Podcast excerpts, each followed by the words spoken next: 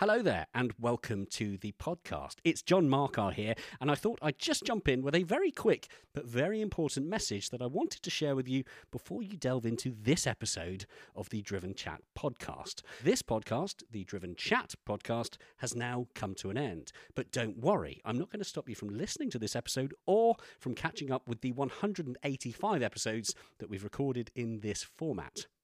I just wanted to let you know that if you're looking for our new episodes recorded after December 2023, then you'll need to seek out our new podcast, The Driven Podcast. You can find the Driven podcast in all the usual podcast platforms, including, chances are, the one that you're listening to this one on right now. So please do enjoy this episode, share it with a friend by all means. But when it's done, don't forget to search for the new podcast, The Driven Podcast, and subscribe to the new format to hear the new stuff. To make life easy, head on over to the Driven website via driven.site. There you will find links through to the new podcast, including links to your preferred podcast platform. And hey, whilst you're there, why not check out everything else we do, including hand picked automotive news stories, car and bike reviews, video features, and even more. For now, though, I'll let you enjoy this episode, and I will remind you again at the end of the episode, but for the future reference, this message is approximately 1 minute and 30 seconds long. That's six clicks on the 15 second skip button. Enjoy. Hey, it's Ryan Reynolds, and I'm here with Keith, co star of my upcoming film, If, only in theaters, May 17th. Do you want to tell people the big news? All right, I'll do it. Sign up now and you'll get unlimited for $15 a month in six months of Paramount Plus Essential Plan on us. Mintmobile.com slash switch. Upfront payment of $45 equivalent to $15 per month. Unlimited over 40 gigabytes per month. Face lower speeds. Videos at 480p. Active Mint customers by 531.24 get six months of Paramount Plus Essential Plan. Auto renews after six months. Offer ends May 31st, 2024. Separate Paramount Plus registration required. Terms and conditions apply if rated PG. Hi, I'm Joe Achilles, and I'm an automotive film producer. The Driven Chat Podcast, powered by Paramex Digital. Hello and welcome to the latest Driven Chat podcast. My name is John Marcar. Sat to my right in our little Coventry Corner recording studio is. It's Miles Lacey once again. I thought you'd thrown in like a double barrel surname there. Miles No. Lacey Woods. I was like, oh, No, no, it's my middle name's actually William for anyone that is interested. Probably not. perfect. What's your national insurance number? J- no, no, no. we'll add it all in. We'll put all the uh, security details in the bottom of the show notes so we can we can have a look and all steal Miles's money. Uh, Jokes on them. There isn't any. No, quite. Yeah, that's- I think that's a common theme for everyone sat in this room right now, isn't it? We could be all believed to be doing very well in life when the reality is we're all eating beans for dinner. Social media.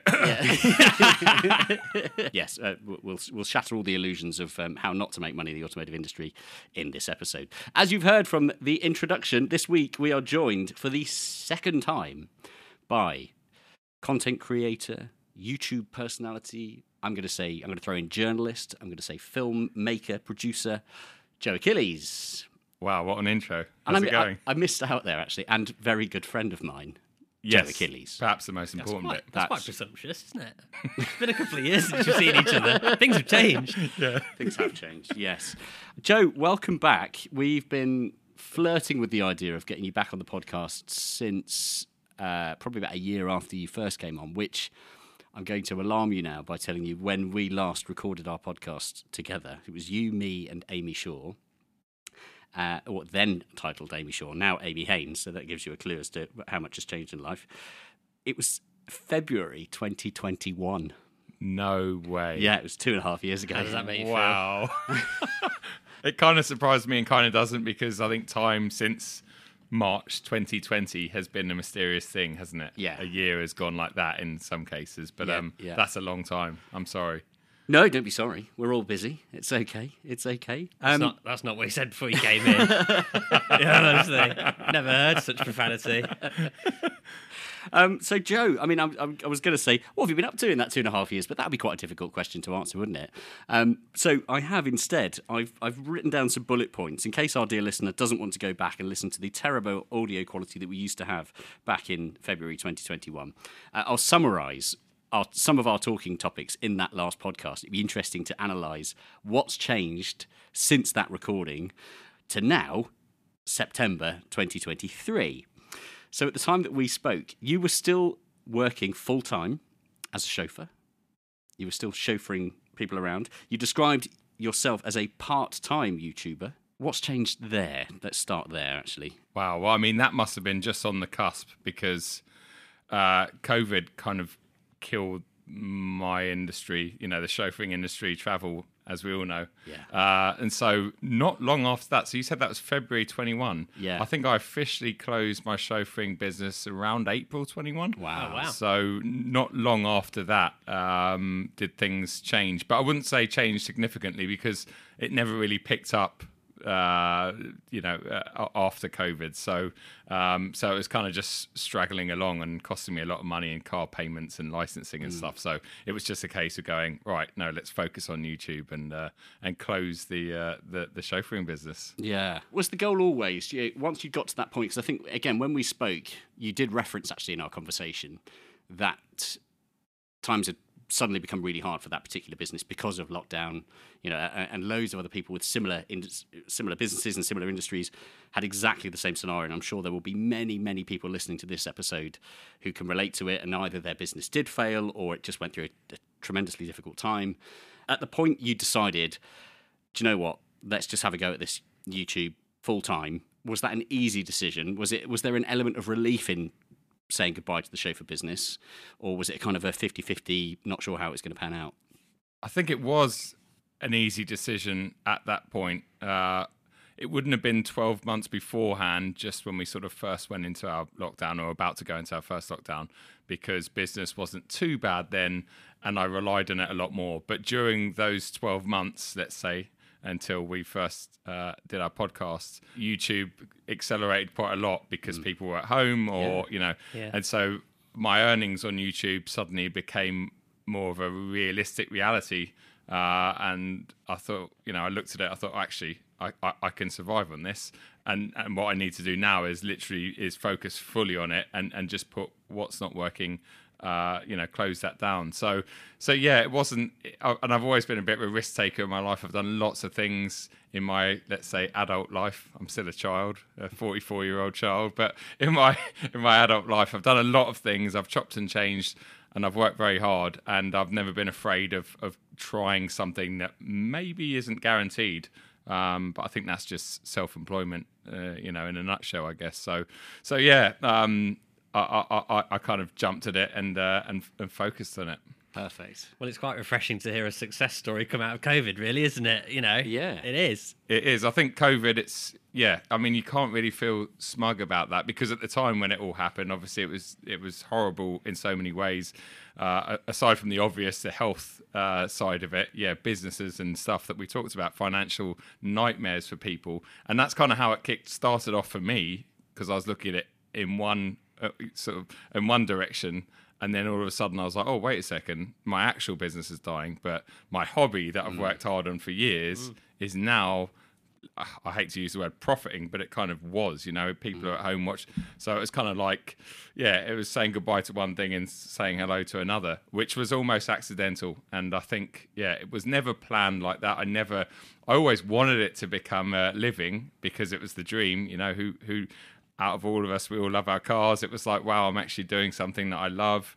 Um, but I never actually imagined that it would be a career, especially at my let's say more mature age when you look at a lot of youtubers are, are younger aren't they? It's, it's, it's more of a younger audience in general apart from like harry metcalf and stuff who's uh, like the godfather of youtube. um, but yeah so yeah, that's that's uh, that's that. But it's interesting. Okay yeah that's that's interesting for me looking back on it actually I can imagine. Yeah, and there were a few things in our conversation that we talked about. We were talking about the fact that I think at the time, or, or recently, or, or just before, I should say, the point of our recording, you described YouTube as just starting to become sustainable. It was starting to bring in enough advertising revenue, but you were also being very selective about sponsored content. You didn't want it to be a blatantly obvious advertising platform where every single video and every single section of it was sponsored by and this is brought to and I'm wearing bamboo underpants made by so and so which how do you know You told us on the way in. I actually in showed your I actually showed John I told you but I showed John fill my pants. uh, yeah.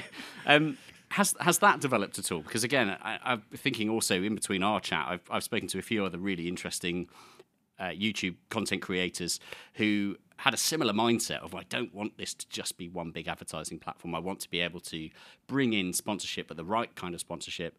And then as time has developed, it's also, it's almost proven to the point that you have to now, in order to make money with YouTube, you have to bring in sponsor partners. And the best example of that is a conversation I had with Mike Fernie not long ago where he was talking about the, the building up of Drive Tribe and, of course, the platform itself not doing very well and failing, but the YouTube channel growing, and coming to terms with the fact that in order to make this work, we do actually have to get sponsors in for each video. So, is that something that you've become a little bit more comfortable with now? Is that something that you still find a bit difficult, or has it just become part of the process? Yeah, it's uh, it's interesting you bring that up. Actually, um, for those listening, I, I, didn't know what we are going to talk about on this podcast, uh, and it's something that I wanted to talk about. Exactly that topic was. Mm. Um, it's such a changing. Well, it's been a changing landscape for years, uh, but I think the last two or three have been really. Uh, I don't know, turbulent in the YouTube space, especially as far as I'm concerned. Um, and I still try and be as organic um, as possible in terms of sponsorship. Mm-hmm. Uh, I was very lucky that at the beginning of 22, um, Michelin got on board as uh, I'm a brand ambassador for Michelin uh, this year as well, which is amazing because they're a fantastic tire and uh, and I've always used them, so that was a very natural fit. And those guys have certainly helped me through, especially this year. Um, and talking of other sponsors, I wouldn't say I have more sponsored content on my channel but it is something that I do think about, especially in the past four or five months. YouTube views and revenue, uh, thanks to a number of reasons, namely shorts. Um, uh, unfortunately, the long form content, which I love making and have pride and joy in doing, uh, really has suffered. Um, and then when you factor in a lot of car manufacturers and brands aren't aren't splashing out on on the money or with the budgets they used to, uh, suddenly your YouTube ad revenue that I relied on and I, was like my main source of income for the last let's say two and a half three years since I last spoke to you, that has really suffered over the past six months, like massively ridiculously suffered. Um, and so yeah, I am I, I, am definitely open to, to to to talking to a lot more sponsors, but it still hasn't changed my mindset. I turn away ninety five percent of the stuff that I get offered, whether it's a random email um, that I'm sure we all get in our inboxes, or something that someone, you know, a, a proper agents thrown my way. If it doesn't fit with me, I still have a real chip on my shoulder trying to advertise something that I don't believe in, mm. um, because I like to be as real as possible. But then at the end of the day, it's a living and I know there's people out there that say yes to absolutely everything, yep. uh, and I'm sure we all know who those people are. But at the end of the day, they've got much bigger bank accounts than me. Um, mm. So, uh, you know, it's like, oh, maybe I'm doing the wrong thing. But it's, uh, I think it's a bit of a fine balance. Well, at this yeah. point in the conversation, I would like to mention Tenor Lady. Actually, um, they do deliver a fantastic service. Uh, was that is that okay? Yeah, yeah. I think that's cool, what cool, they cool. told us to say. I don't know yeah. if that was shoehorned yeah. in a bit, no, but that's uh, fine. That's perfectly anyway. natural. Do I get a cut there? it's product no. only sponsorship, unfortunately. Oh, no, okay. no finances. Um, it, it, in fact, you saying that's actually just cast my memory back to another of our talking points from that last conversation, which was a very, a very valid one, and perhaps ahead of its time in terms of the conversations that I've had since with other people on the similar subject. And it's that you said, you know, if you pick up a magazine, Evo, Car, Top Gear magazine, even a BBC publication, you flick through the first few pages, and it's advert, advert, advert, advert, and that's just completely normal. Yep. Nobody. Uh, n- nobody buying a magazine, and, and let's emphasize, emphasize on that word buying a magazine. You go into a shop and paying with actual money to buy that magazine, to read the articles, which are then also filled with adverts because that's what subsidizes the magazine. Mm. Magazines, mm. for anyone that is un- unaware, I'm sure most people are now, do not make any money from selling magazines. That is not how it works. They, they make their money from the advertising revenue that is generated with the adverts that are inside the magazine. So I do find it fascinating that there are people out there that still have a really hard time from an audience point of view. And some people actually get quite upset and angry when they see advertised content on their videos. You know, oh God, how dare you sell out? How dare you try and sell me something when they're watching something for free? Mm. They've not yeah. paid. They're not paid three pounds yeah, forty yeah. to watch a YouTube video. They've gone on in their own free time, in, at their own will, hit hit play, and yeah, this video is sponsored by Michelin tires or you know, whoever it might be, bamboo underpants. But that's it. You know, they've got no obligation to even sit through the advert. They can even skip forward if they want to. And yet people still feel a compulsion to complain and go, oh, you, it's a shame you're having to sell out to a global, highly renowned tire manufacturer in order to uh, bring us content Yeah. for free. But I suppose that's just the internet, though, isn't it? Again, Yeah. we're all very familiar with that these days. Uh, you're never going to satisfy everyone, and but I mean, I say that like I know what I'm talking about. If I get a negative comment on a video, still to this day, I'm like, oh, it hurts Mm. me, and I focus on that. And it's like, why are you focusing on the one negative when there's a hundred positives next to it? Mm-hmm. But that's just, I think, almost natural human instinct, uh, and uh, and I guess that's kind of how it fits in with the with the sponsored stuff. But um, but you're right, yeah, magazines and TV, everything is is is around advertising, really, isn't it? Mm. Like, um, and and I think, yeah, I, yeah, it'll be interesting to see where where what what happens, yeah, in the future Definitely. with my stuff. I'm glad you brought up the the kind of negative comments bit because I'm going to skip past it for now, but we are definitely going to come back to it because Yeah. again, that was something we we did have quite a, a good discussion on that last time we spoke, and it's again, it's something that I am fascinated by. It's something that we, as a production ourselves, encounter and deal with and manage and it's always fascinating to hear when talking to people with huge followings how they deal with the not so nice sides of the job that come with it. But we'll come back to that in a bit. One of the things that we did talk about in the uh, in our last conversation it was a statistic that was quite surprising to me and it was that 75% of the people watching your content weren't actually subscribers. Has that changed? That's remarkable, isn't it? Mm. I haven't checked it like really recently, but uh, but I maybe three four months ago, and I would say on average, yes, it's still about the same. Wow. Um, and sometimes if and that gets much worse if a video does really well. So um, Of if- course, yeah. if a video these days uh, doing well is like 200 300,000 views for me, I guess. If you look at that, then it's it's been shared in various places, and so the chance of those people that are watching it uh, are subscribed to me is even less. Mm. So you'll see sometimes it's like 20% of the viewership on a on a really good video is are subscribed. Uh, uh, sorry, less than 20%, Mm. um, which is crazy because yeah, you're just like, oh please just subscribe. It's- it's- it really is free. um, but yeah, no, it's. It, it, but I think that's the same with even like Instagram. Uh, again, if a reel goes viral, Hmm. sometimes a reel is like a, a reel could go viral and it would get like one percent will be uh, my audience, Oh, yeah. ninety nine percent. So I guess it's kind of a scalable down version of that, and Mm-hmm. just the way the algorithms and the internet work today. sure yeah Which no one seems to understand. No, no, well, I, I'm sure I've heard it from various sources now that YouTube, especially because it's a Google algorithm, it's entirely AI based. Yep. Now there is nobody even at Google that can tell you how it works. That's They can't tell you what the secret remedy is. I think certain platforms like Instagram, you still can work it out, and you can. There are people perhaps at Meta that will say, yeah, you, you do this and do that, and make sure you reply to every comment and engage with other platforms. Therefore, you'll get it. But for YouTube as a platform, I think now it is just complete guesswork. Like nobody knows how it works, Yeah. and what might seem to work one week seems to be completely different the next because the big AI system has just gone, hey, let's try this. It's it's really difficult. I think the YouTube, what I've noticed has happened uh, this year, especially, and it's something that a lot of other YouTubers I speak to have uh, the same problem with. If you in the past put out, uh, I don't know, quite a relevant video, the new M2, whatever, first drive. That video obviously is going to start off strong because it's a new car, uh, but it will continue to go strong because it's it's got a big audience. People are still going out and buying it. It's still relatively new, you know, example.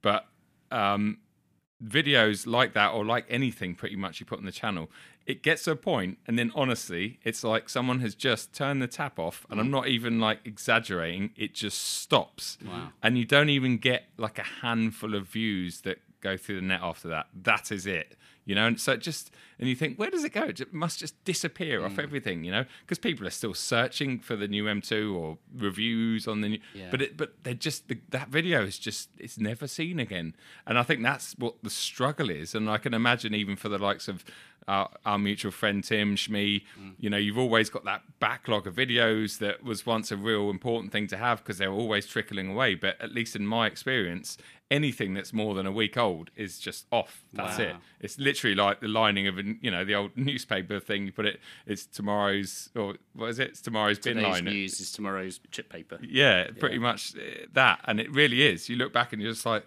why is that not trickling any? Why is it not doing anything? And it very rarely ever picks up again. And it's uh, so I think that's that's really difficult because you live in hope. When a video does really badly, you go, okay, well maybe it'll pick up Yeah, in a month or pick up, two. yeah. Someone's going to share it. but you look back and you're like, that that hasn't that has not moved. Um, so again, that yeah, it must be all to do with the AI and uh, everything else that's involved. But I think I think like you say in the way that people create content now as well because we you know we've all seen it where we've talked about it before something that, w- that actually maybe we've put a bunch of effort into Yep. and you think oh wow great video nice production value we've thought about this one dies on its arse Mm. and then something that you've chucked together on your phone absolutely explodes Yep. and you think well, how how's that working you know um I mentioned earlier James Walker obviously t- uh, to many known as Mr. JWW, he's just launched another channel called Uncut. And it's literally his videographer walking around with an iPhone. They don't really put much effort into the edit or anything. It's literally just like throw it together, chuck it out on the channel, and it's doing all right. yeah. you know, But they think- don't put any time into it, really. I think people love the rawness, don't they? And I get that, you know. And I guess you look at reality TV shows, most of them are quite raw. And um, but yeah, that I'm sure we've talked about this loads, John, probably in the last one as well. It's like yeah, you put the more effort you put into. it. I mean, a prime example last uh, November, um, I had a GT3 Touring uh, manual, probably my favourite car of Porsche GB. Uh, and Rob gave it to me for nine days. It was uh, right at the end of October, last couple of days in early November. And uh, I thought, right, what am I going to do with this car? Selfishly, rather than rather than trying to plan something around here, I thought, no, let's pretend this car is mine for ten days, right? Mm. Let's let's let's just live like I like I've got the money to own this car. Let's forget about my bank account for a minute and let's just go and enjoy it to the maximum. So I took it on the uh, on the ferry over to Spain uh, because I thought beginning November, the weather that was the only place that looked like it had mm. decent weather. Ferry over to Spain and to this national park in the middle of Portugal, which is one of my favourite sort of driving roads. So I, I took it out there, and then my mate Patrick flew in for a couple of days to film some videos. And uh, anyway, I had the best best trip, and I don't regret it. You know, it was never going to make me money that trip. It was all about me enjoying the car, but filming content along the way, which was the best way to do it in my head.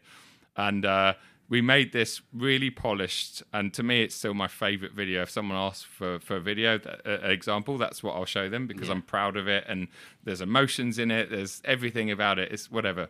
Uh, and that video, that video got to about 80, I think it's at 90 now, but it got to about 85,000 views and then just stopped. And I thought, okay, well, fair enough. Doesn't matter. You know, I'm sure. And everyone that watched it really loved it. Most people, anyway. We filmed another one.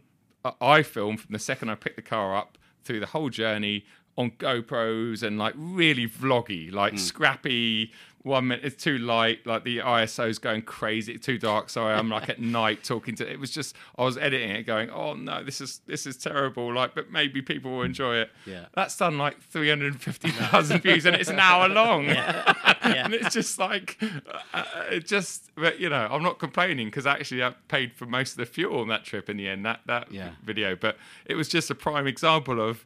That's great. I'm glad you enjoyed that. But did you watch the polished Yeah, one? Did you see the one that we actually cared about, and actually made? Um, something you kind of glossed over there, but I always like bringing this up as well because I think it's really important that people understand the, the technicalities that go into creating this particular type of content. Is the fact that you're still editing yourself, aren't you? A lot of what Yep. you do, or pretty much everything that you do, you're still the man at the desk. You've come back from the trip. You've got all the footage. It's not going off to some fancy production suite somewhere in Soho. No. you are at home physically piecing each video together. Yeah, uh, I would say so. I think I've I'm I'm close to 700 videos in the channel, uh, and I would say I've edited 690 of those. Wow. Um, uh, may, maybe less than 10 Patrick's done over the years. Um, but yeah, I kind of it's something I've always done. I'm not good at editing, uh, but I do. It, it, and I'm not controlling. I'm not like a control freak. in that sense. But I do when I get back with way too much footage. I kind of in my own head I know where it all is and I know kind of how it all fits together. And I think it's it's it's it's something I've always done and something I've always known. Uh, so it's painful. I started an edit this morning before I came down here actually, and it's nice getting it underway. Then there's a painful bit in the middle, and then there's a great bit at the end when, when you you know, and then it's the and then it's literally like then you put it online and then you just wait. And I think that's why the emotions or the stress of YouTube at the moment is really difficult because if you are, you know, you let's let's go from the start. Okay, so I've, I, I'm interested in a certain car, right? I've got to try and find availability for that car. So I contact whoever the manufacturer is yes, okay, it's available in this week. Oh, yeah, that kind of works. Then you're getting closer to that week and the weather's not looking great. We talked about it off camera a minute mm. ago. And so you're like, okay, well, I can't film in those three days because it's going to be torrential rain, but that particular day is not. So I'll do like maybe the the the, the, the still the, um, the beauty shots of the car while it's clean before I even drive it because I don't want to make it dirty and I don't want to spend three hours detailing it again because so then you've got them in the bag. Then you go and do some drive-bys. Sometimes it can be a two-day shoot for me. I'll try and make it a day and a half for most cars. Um, but all of that time, that car is there. It's part of your job. It's not there. You know, it's it's it's great. You might see on my Instagram, oh, I've got a I don't know a GT3 next week or whatever. Great, lucky me but it's there as part of a job. You know, mm. it's it's there to make a video with, and it's not there to just go and have a jolly with, unless I take it to Spain like I did at the end of last year. But that was but an was exception. Still to make a film, exactly, it? and that was yeah, that was more of a relaxed version. And, and and then yeah, once all that's done, and the car goes back, and then you've almost forgotten your time in the car because you're like, God, I didn't. Did I even enjoy that? I don't know. I can't remember. Then you're editing it. Um, and the process just goes around again and again. And the whole time you're doing it for a 20 let's say a 20 minute youtube video. Um, but again don't get me wrong i'm not i'm not in any way complaining about that because i love that's that whole process is great and i love trying to make it all come together. Um, but sometimes living in the uk with our climate especially with our inverted commas summer that we've had that has now arrived yeah. um, it's it is difficult to make it all work and uh, but yeah the editing thing is is something i almost uh, i think about a year ago i was looking and thinking about getting an editor because mm. i thought if i've got one and i can focus on other stuff um, but i'm kind of with the way things are going revenue wise i'm really glad that i didn't because yeah. uh, again i'm just running as lean as possible on my own, um, which is the safest way I think at the moment. Yeah, yeah. So it's still not a. It, it's not a sit back, relax, and enjoy. You know, watch the money roll in industry, is it? And in fact, again, an, another question that I ended with, I think in our last chat towards the end, I, I said. You know, given the, the growing market, again, just to remind you, dear listener, we're talking two and a half years ago, February 2021.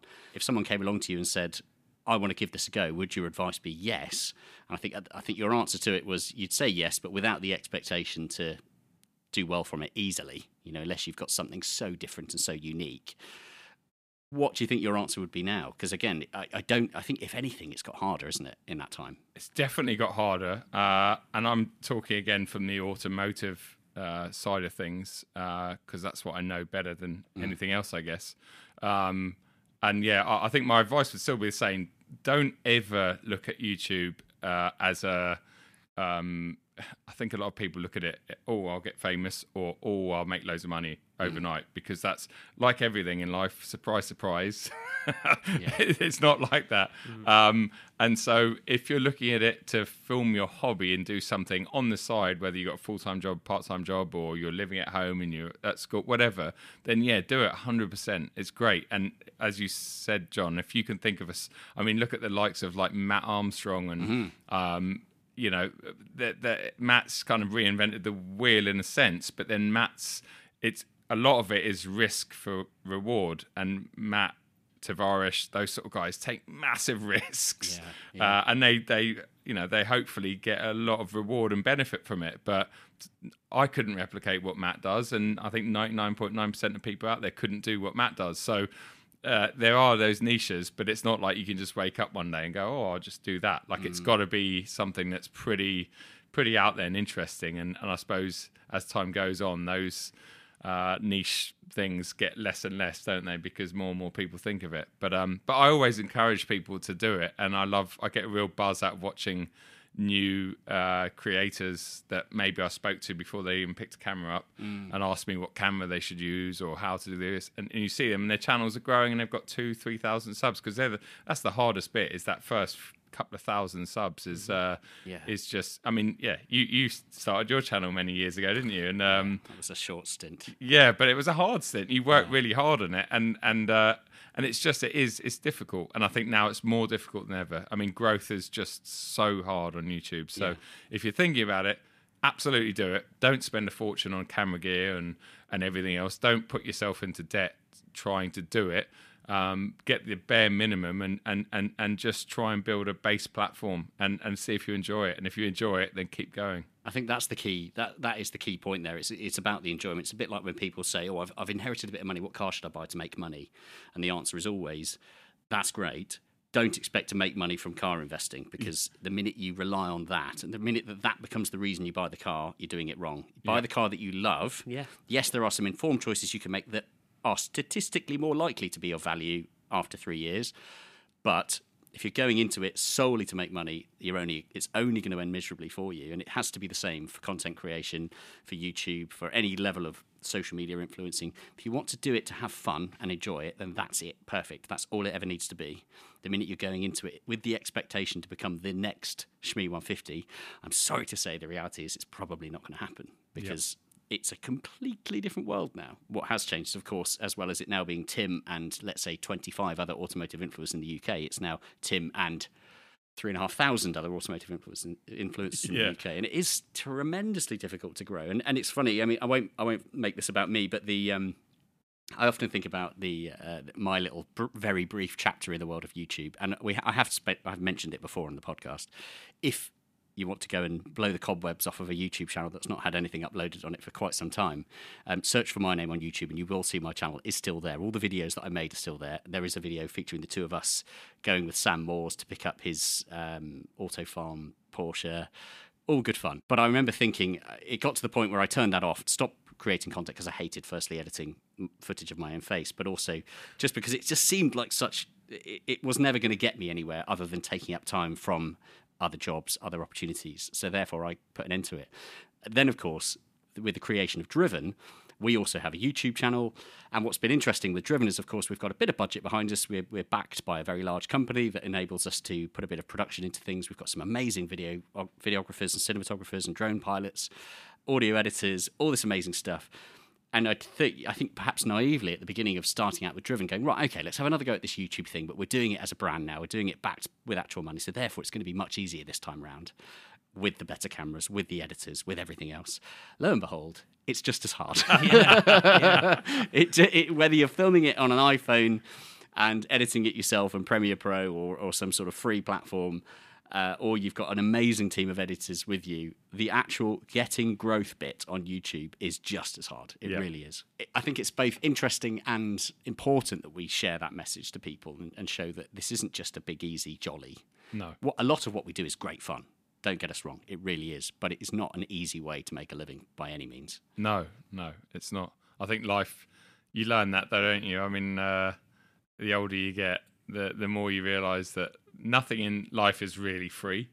And I remember my, my dad saying that to me when I was younger. Uh, and it's kind it is true that nothing in life is free, but there is there are ways of working towards doing what you love. And It's not always guaranteed, but um, I think hard work is certainly something something I never focused on when I was I was a terrible academic. I wouldn't say I was a terrible academic at all. I just was I just wasn't good um, at learning in a classroom. Yeah, uh, you and I are exactly the same on that front. Yeah, we're yeah. not. We're, academically, on paper, the grades are probably quite low, but as people, we're not. we- We're quite intelligent people. We know how the world works. But yeah, I'm I'm exactly the same as you. The classroom environment just didn't really work for me. and I think that's how a lot of you know people are. I mean, I know it's all based on when we when we're younger on academics and Mm. grades and stuff, but I think there's there's different mindsets and brains out there. Of course, Um, and in fact, a lot of the my good friends at school, people I know that went to Oxford and Cambridge and were academically genius Mm. uh, in a normal life situation, everyday situation, they had no like they, they were complete opposites to that. Um, and and I think we're all different. We're all born in different ways. We're all wired differently. Um, but yeah, I think at hard graft, I, I discovered with the YouTube thing that the more effort I put in, the more it rewarded. So, um, so yeah, and that's that's down to passion. If you find your passion, it's like if you if you're given a subject, both of you at school around track day driving or driving dynamics, or you'd both be like, um, you'd you'd learn, wouldn't you? you'd learn very quickly in the same, you know. Uh, so it's yeah, it's interesting. It is. Yeah, it is really interesting.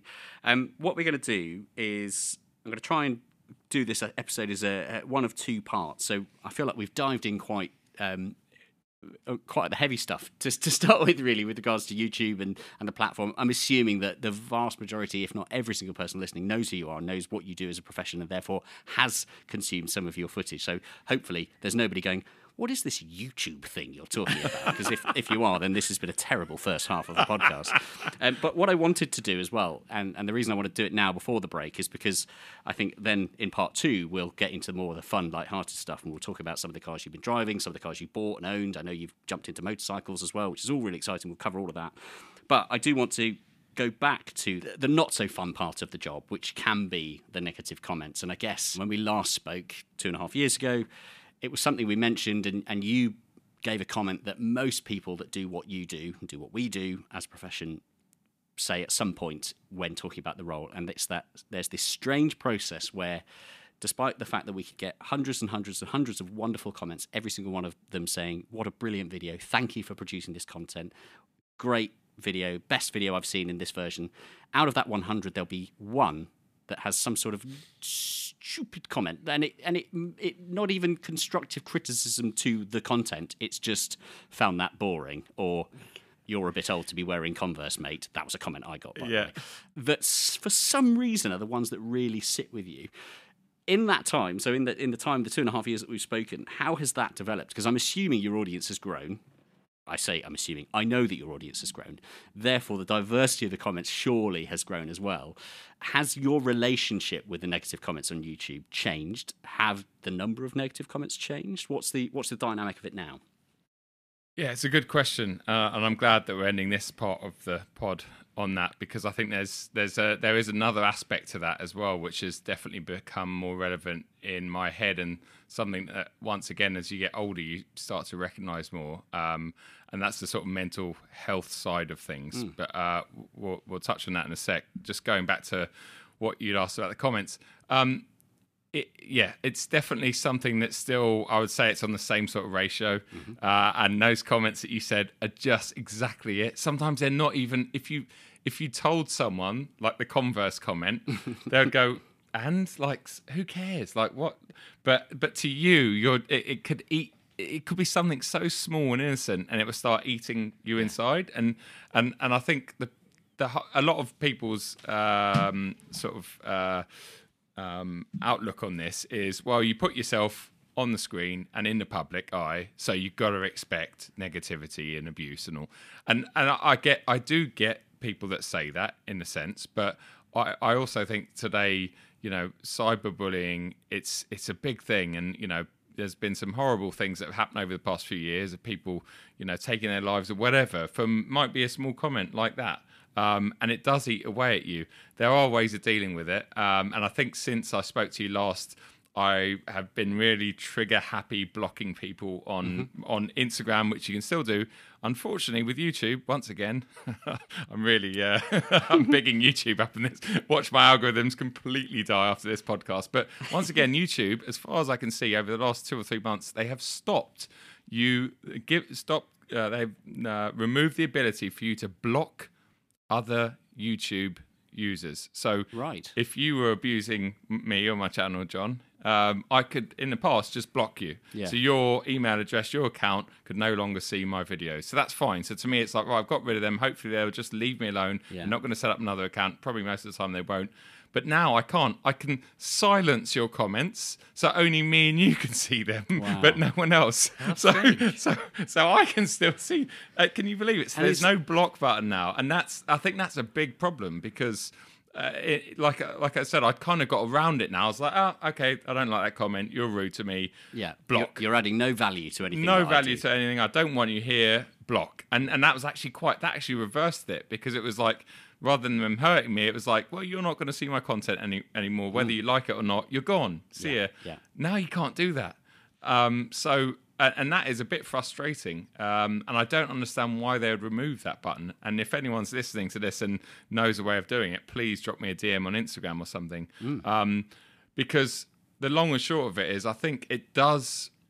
I, don't- I, and I don't think it's related to just the negative comments. I think it's related to the pressure of, of what I do and, and life in general. I think I think uh, talking of the mental health aspect of it, I think there's a bit of a hangover from COVID and lockdowns, and a lot of people that I know, a lot of especially guys that aren't as good at talking as women. I don't know if you can say that these- days. I'll probably be called a sexist, but I think women are great at talking to their friends and yeah.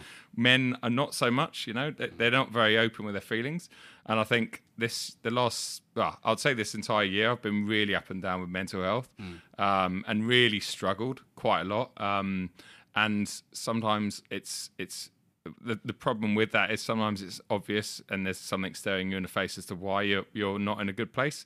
But a lot of the time there isn't. And i think that's the big issue with mental health is you can look at things you, you know lou and i got a house together five months ago. I've got you know lovely cars that i love. Uh, life is good on the outset but but oh, but why am i in such a bad place and why am i in such a, a cave where i feel like nothing is positive for a few days you know Yeah. and I think that's when when you when you've got that mindset uh, and you're going through struggles, and I have done for many years in my life, but this year particularly just been very up and down. And I think it's very hard when you're in that down that someone then uh, attacks you online, and that that's not good because then then you're really sensitive to whatever it might be. Yeah.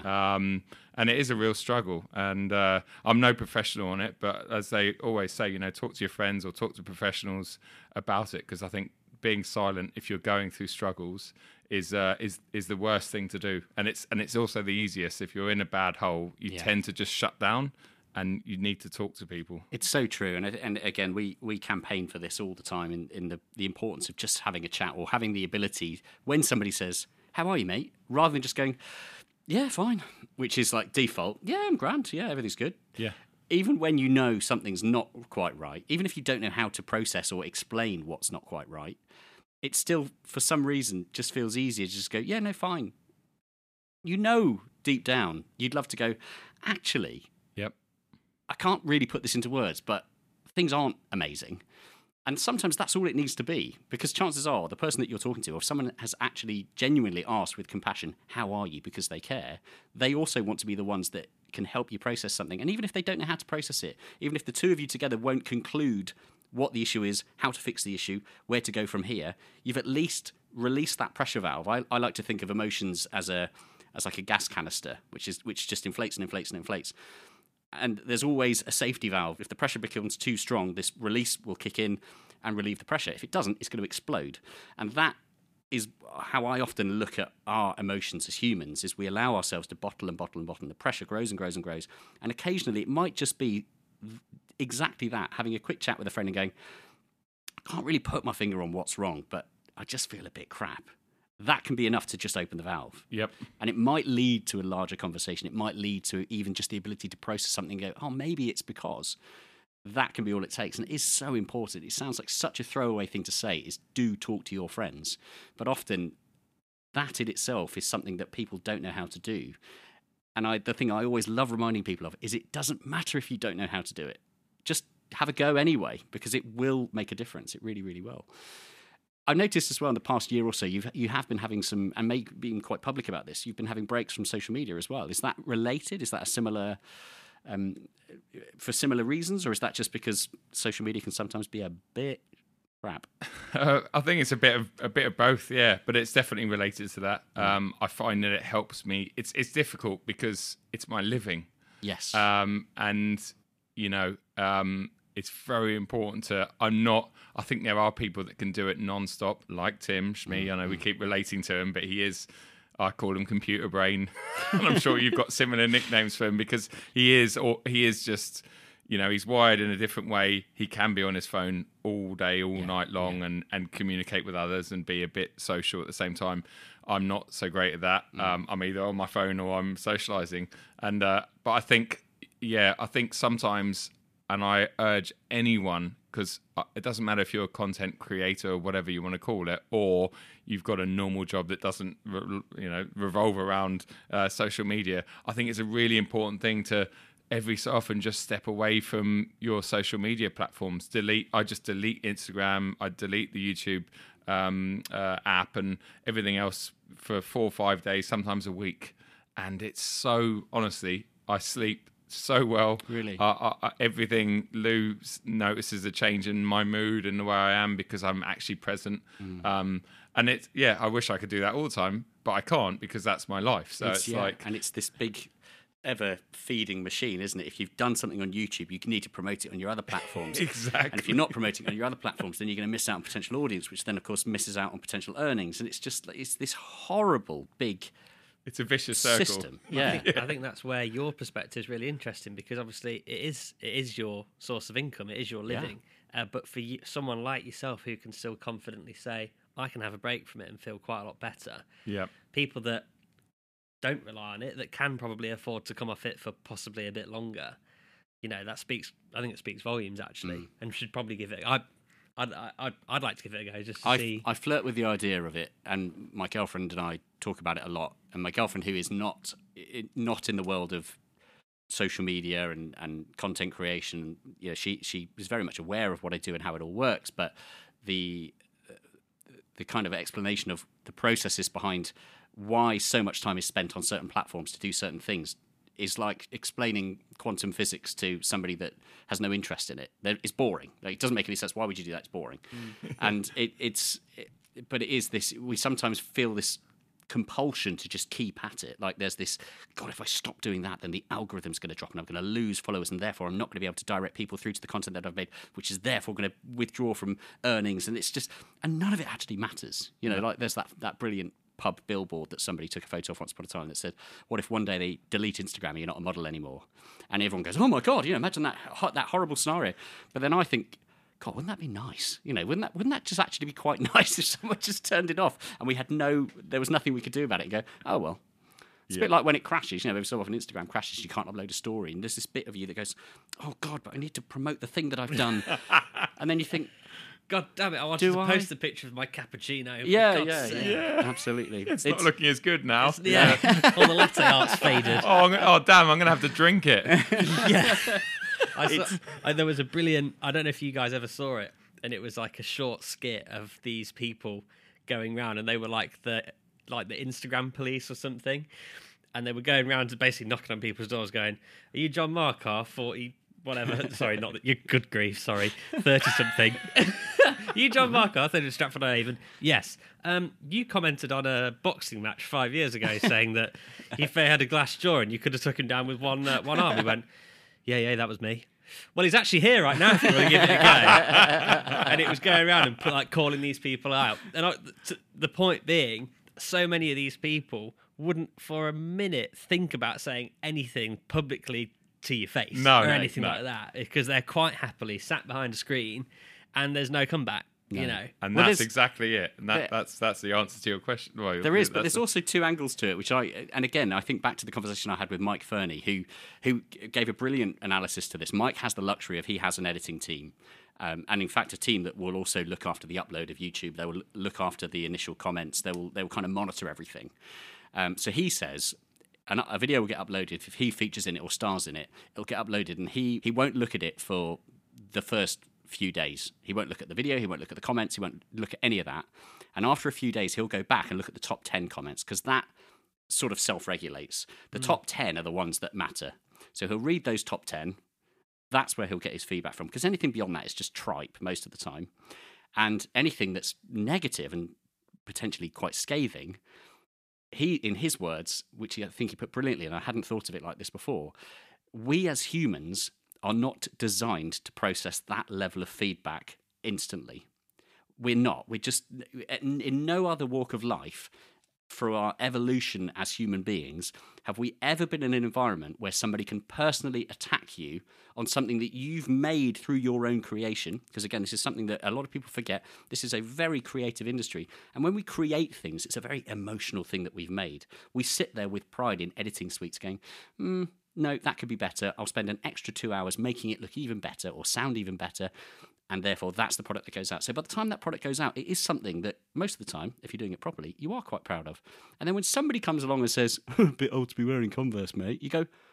Oh, for God's sake! yeah, because you, Yeah. you know, you're like, I've, I've put my heart and soul into this, and you've just come along and poo-pooed my video by describing the shoes I wear. But then there are two ways of looking at it as well because again I, I, another conversation I had with a family member recently we were talking about this and they said well what about if somebody came up to you let, let's say you're waiting for the tube in London or you're standing at a train station and somebody walked up to you and went sorry mate aren't you a bit old to be wearing Converse? You'd laugh at that. Yeah. I'd be like maybe I am actually yeah. And and you'd have a little laugh. And that you wouldn't think about it beyond that.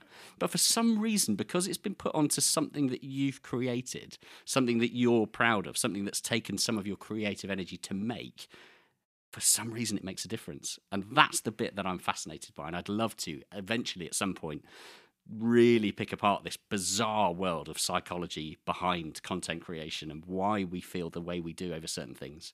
Because you're right not everyone's affected by it. Some people just go whatever don't care. But there are a lot of us that are like oh actually that mm, mm, that hurts. Um, and it's something i still don't understand. I think it's something that's very, very complex with multiple layers. And perhaps someday we will have an episode where we sit down with somebody and go, why do our brains work the way they do in this field specifically? Who knows? Very interesting. Very Uh, no, I, yeah, fair play. That I never thought of it in that way, and um, yeah, Mike's obviously very intelligent because that's He is, He's, yeah. he's pulled it apart, and and and yeah, I've I've never really broken it down like Mm. that. But you're so yeah, so true. And he will be listening because he's an avid listener. So, hi, Mike. Yeah, Hi, Mike. Hi, Mike. Yeah, he's lovely. I'm, I, well, I've only met him a couple of times, but Yeah, he's- really nice guy. he's a top and, guy. Uh, yeah. Perfect. Right. Well, a little later than I planned. We're going to cut to our advert break now. Uh, we're going to have a quick break. Um, why don't you do the same? Go put your feet up. Perhaps you're going to listen to this in two parts. Go and do what you need to do for the day, and then come back for part two, where we'll try and make things a bit more light-hearted and fun, because that's what we do best. Yay. Yeah. the, the break in the voice nice, there was yeah. perfect. I promise you, Joe's not crying. It did sound a bit like he was. Hey, hey. Uh, back in a moment. Here's a cool fact a crocodile can't stick out its tongue. Another cool fact you can get short term health insurance for a month or just under a year in some states. United Healthcare short term insurance plans are designed for people who are between jobs, coming off their parents' plan, or turning a side hustle into a full time gig. Underwritten by Golden Rule Insurance Company, they offer flexible, budget friendly coverage with access to a nationwide network of doctors and hospitals. Get more cool facts about United Healthcare short term plans at uh1.com. I'm Sandra, and I'm just the professional your small business was looking for. But you didn't hire me because you didn't use LinkedIn jobs. LinkedIn has professionals you can't find anywhere else, including those who aren't actively looking for a new job but might be open to the perfect role, like me. In a given month, over 70% of LinkedIn users don't visit other leading job sites. So if you're not looking on LinkedIn, you'll miss out on great candidates like Sandra. Start hiring professionals like a professional. Post your free job on linkedin.com/people today. The Driven Chat Podcast. We're back in the room. Welcome back from your very brief break, which was probably about half a second long. Right, I promised you for the second half of our conversation, we're going to try and make it a bit more light-hearted, and, and we'll do exactly that. One of the things I, I I wanted to ask you actually off the bat when, in part one was, what have you driven here today in? I have driven here today in my BMW long termer, uh, which is the new G87 M2. Oh, interesting. Long-termer M2. Yeah, Good yeah. work. How long have you got that for? Uh, four months. Nice. Yeah. Um, so yeah, it's a manual as well. Manual with bucket seats, which seems to be a big. Um, uh, well, people are talking about that on the internet, saying that they're not really compatible because the bucket seats have got the. Um, am I allowed? To, am I allowed to Yeah, describe it as the carbon codpiece holder? That's absolutely fine. Yeah. Is that? I think that's what it's on the it's on the website. Is that? Isn't it? yeah. uh, yes, um, and so this is the issue where to use a clutch pedal, you're Sorry, a, a what? A clutch. oh pedal. yeah, people might not know. No. Yeah, people might not No, know no. what. You're gonna have to remind. You have to So remind there's me. another pedal in the old in the olden days. Can we just remind our audience that we're born, I don't know, post 2000? There was this thing we used to do where we used to change Yeah. gear in the car on our own. It was unbelievable. Wild, absolutely wild. And if we get it wrong, Oh yes. but more on that later. oh no! I just knew that was coming. I wasn't planning to. I I, thought you said this. The second half was going to be like Up- bright. Yeah, yeah, true. Upbeat, upbeat. Um, so yeah, so you've got the you've got the little. Um, so for anyone that doesn't know what we're talking about, I guess it's designed for a harness strap, isn't it? Exactly. It Sits in the middle of the bucket seat between your legs. Yeah. So gentlemen, between your legs, it's very firm, isn't it? Carbon. yeah. And Yeah. if you're of any height, I can't think of anyone tall, short, whatever shape, where you wouldn't have an encounter with your most tender spot frequently, whilst both getting in and out of the car, but then also shifting gears aggressively. Yeah, it's it's a strange. So they're the optional carbon bucket seats that are available on the current M2, M3, and M4. Um, I have to say, as a seat, when you're in them, they are unbelievably good, comfortable, very supportive. Uh, getting in and out of them, like so many, uh, it's always a it's a it's it's always a toss up between practicality and and uh, you know and, and and what they do, I guess, isn't it? Like a really good bucket seat is really difficult to get in and out of, uh, and that kind of sits halfway between. But then when you factor in a set of manual three pedals that are offset, because I mean, people complain about the G87 having offset pedals, but actually, I mean. Oh, your car was a left-hand drive, wasn't it? Your Z3, yes. But I mean, right-hand drive manual M cars, at least in my lifetime for the past 20 years, they've always had really offset pedals. Yeah. Uh, but when you factor in a seat that's facing forward, quite, you know, and your legs are, are kind of fixed in these positions, then it's definitely more noticeable. But uh, for anyone that is listening, can't be bothered to watch any of my videos around it. All I can say is the first 20 minutes, it's a bit like, oh, you, you know it's there. Mm. But after that, I like driving down here today, I d you don't even think about it. Like it's just, you just, it just naturally happens. But there is a caveat to that. Uh, hmm. I, I think if you've got longer legs, I've got, I've got, I'm quite lanky. So I sit further away from the pedals, so the the angle is less than if I was sitting a lot closer to the pedals, Aha. where my my left leg would be at more of an angle and therefore touching the carbon codpiece holder a little a little bit more. There we go. So there's a little bit of science around This around is that. useful consumer advice. It is. If, if you are six foot three and above, You're okay. you're absolutely fine. If you're vertically challenged like myself, don't bother. Yeah, That's it's going to be sore. Yeah, get the auto. Yeah. So how are you getting on with the M2? Because it's it's a car that has caused as it, as ha- every BMW M car of late has caused has caused a bit of controversy, both from the styling point of view. It's obviously brilliant that there is a manual option here in the UK. I think I'm correct in saying it's the only BMW M car we can get as a manual now. Yep. I don't yep. think we can get anything. and you pay can more for it as well we? over Yes, the auto. bizarre, isn't it? Yeah. Um, that seems to be a thing that people are happy to comply with. Talk to me first about the styling because, like, we did discuss this, and the G80, 82, M3, M4 in our last conversation was still the new. That was the new car just launched. We had both seen it, I think, in the flesh, but most people hadn't. And we said it's much better in the flesh. Don't worry about the photographs; they are weirdly angled. It, it's it's a legit thing.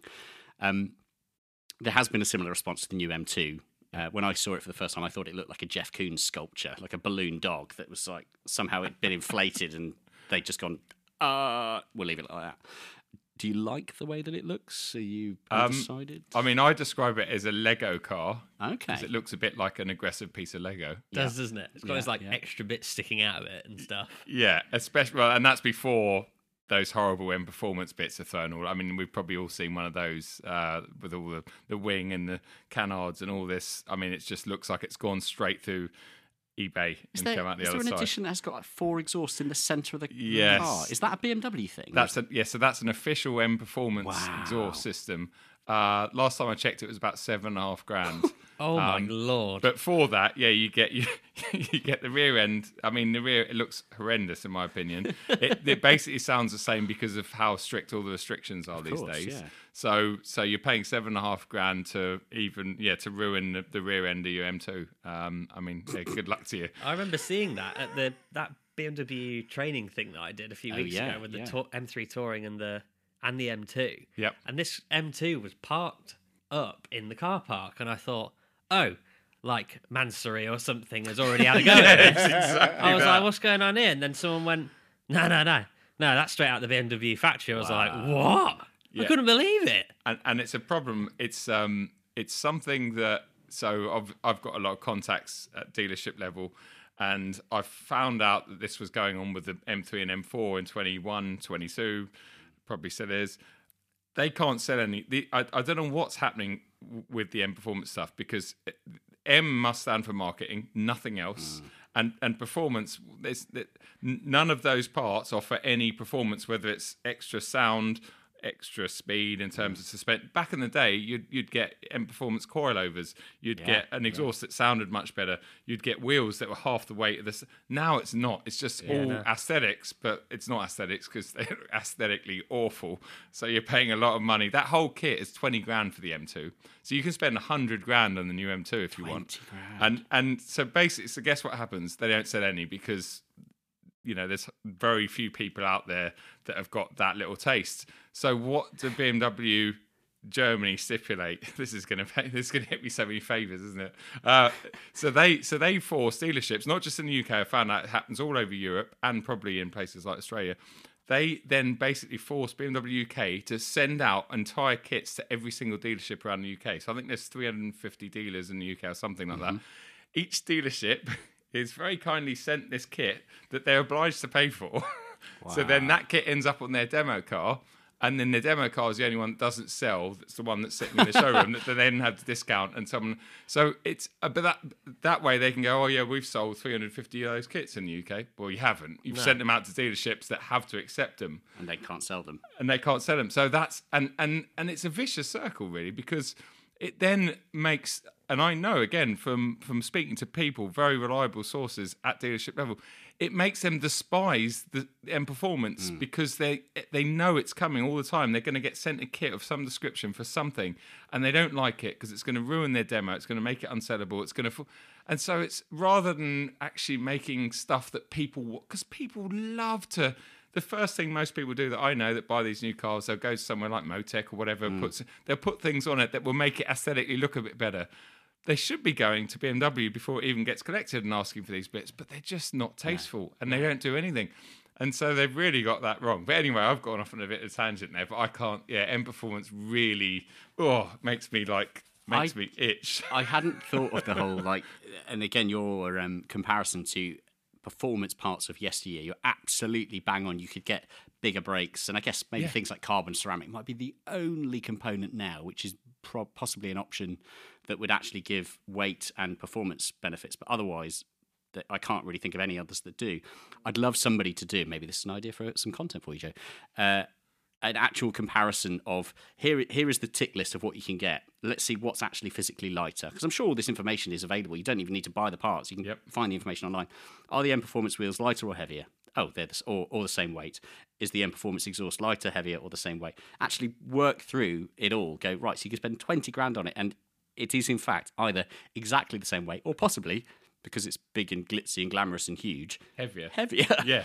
Which is, I gen- I'd be genuinely fascinated to have a look, and It- I'd be, it- I wondered, I'd love to hear those stats as well from, again, you might have them from the dealers that go, you know, how many people are actually walking in and going, yes, I want the M Performance exhaust or wheels or anything.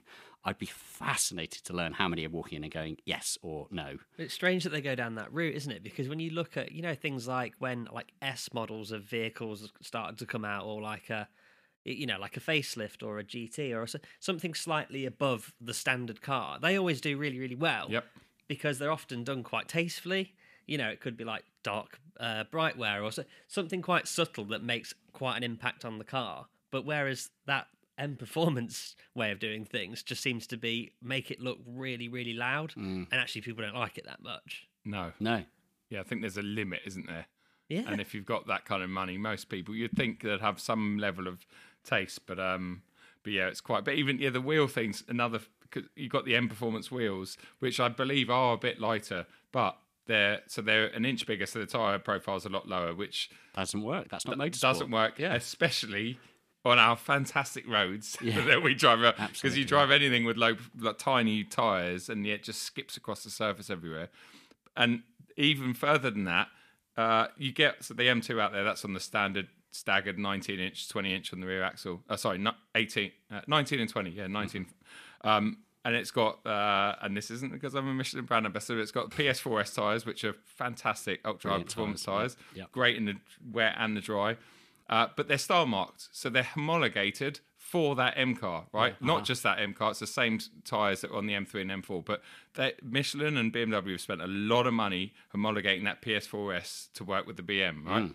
And I know uh, Jonathan Benson, Tyre Reviews, he's tested the Star Mark versus the non Star marked on, on an M3, I think it was a couple of years ago. And he said the difference was massive, even though on the face of it, they look the same, looks like the same tread pattern, etc. Yeah. So, so you've got this homologated special Michelin tyre on that car. As soon as you go up to the M Performance wheels, you can no longer they come on I don't know various mixed tires, Pirellis or Yokohamas, whatever. And I'm not saying that any of them are, are bad tires, but they're no longer homologated specific tires for that car. No. So so you're not you're it's literally it's just You're losing like so much. you're losing so And much. as, so Miles, as you may or may not be aware, is an ex vehicle dynamics engineer for a very large OEM manufacturer, and it must be fascinating to hear that from you know, that was your job ultimately for a long time was making sure that these performance parts that were going on, or even just standard OEM parts that were going on to any car that's being produced. Yeah. Can we say which manufacturer? Yeah, yeah. Bentley. Um, did the job. Well, exactly that, and you know that, like you to your point, the amount of work and money and effort and all season testing yeah. That would go into making those tires work with that car, that suspension setup, etc., etc., etc., was profound. And what do you know? It works when it all comes together, and Madness. so much, so much work goes into it, and then all of that work is essentially pulled down the undone. drain, yeah. all of that work is undone. We spoke about it with with Ben, uh, String theory. Smith Yeah, String yeah, yeah. Theory. Yeah, yeah, yeah. He he, you know, he speaks about it tirelessly like we do. Um, yeah, yeah. I just don't see why on earth you would do it. And and incidentally, I drove. I spent the last week in a, a McLaren GT, Yep. which is quite, I would I would argue, an uncelebrated car, certainly in the UK, and you don't see them really anywhere.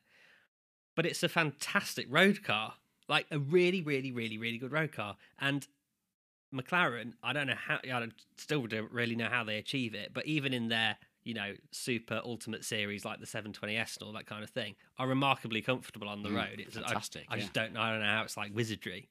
Um, but the GT is like another step again, you know, and it's a car where you get, and they, you, you know, you can change it, you can go to sport track, all that kind of thing, and you can just make, basically make it worse for the road. But you think, where do people spend most of the time driving these cars? Well, it's on the road. Yeah. So Yeah. I'd like it to be a good road car. Yeah. Yeah.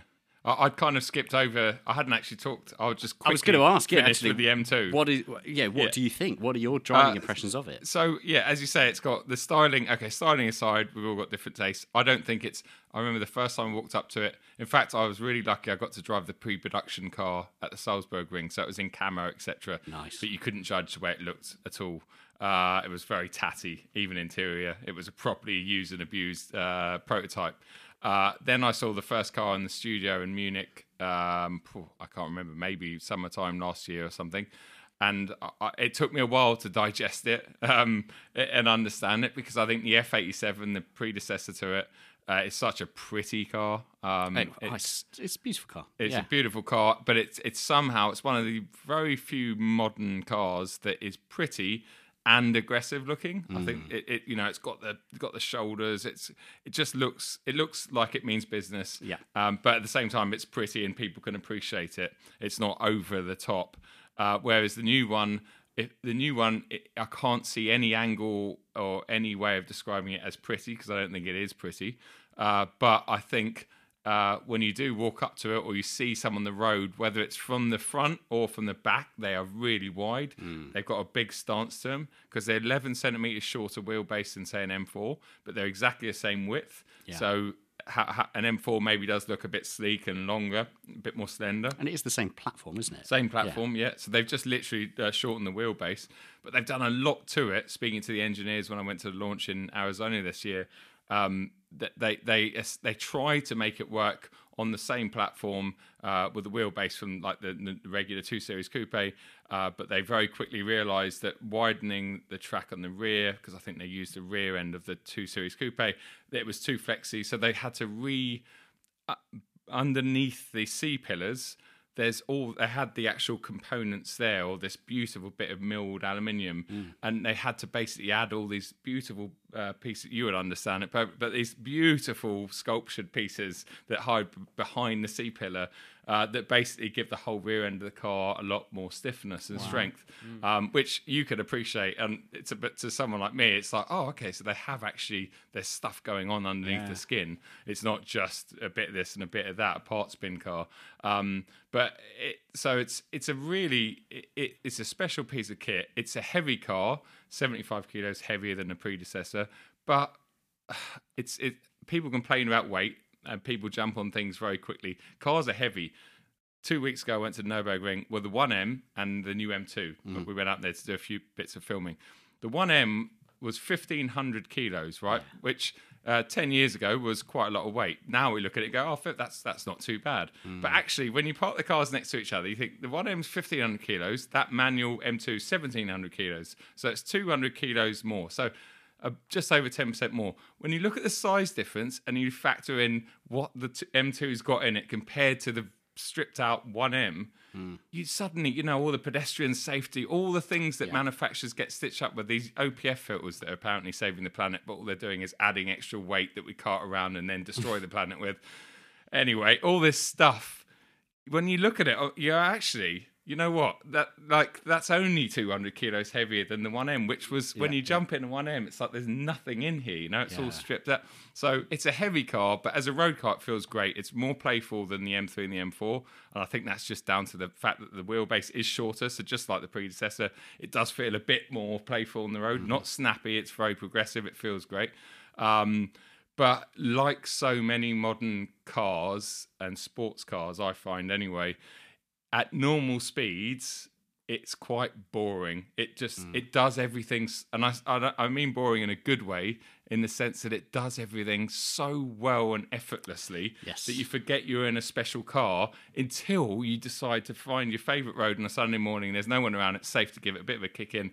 And then it comes alive. Mm. But how many times can you do that with a car that's got 285 and 275 section modern day tyres on it? Make that move around on the road safely? Not many. So then you think, okay, out on track it feels great, but then it's that's when the weight plays, and then you do two or three laps, and temperatures are through the roof. So Yeah. it's, it's kind of like I feel sorry for manufacturers today because they've got so many stipulations and and things to adhere to, like whether it's sound or safety, etc., etc. It's very difficult to make something of that size. I think that's going to tick all these boxes. But I think as a package, it's a brilliant, brilliant piece of kit. It's so capable. It's unbelievable.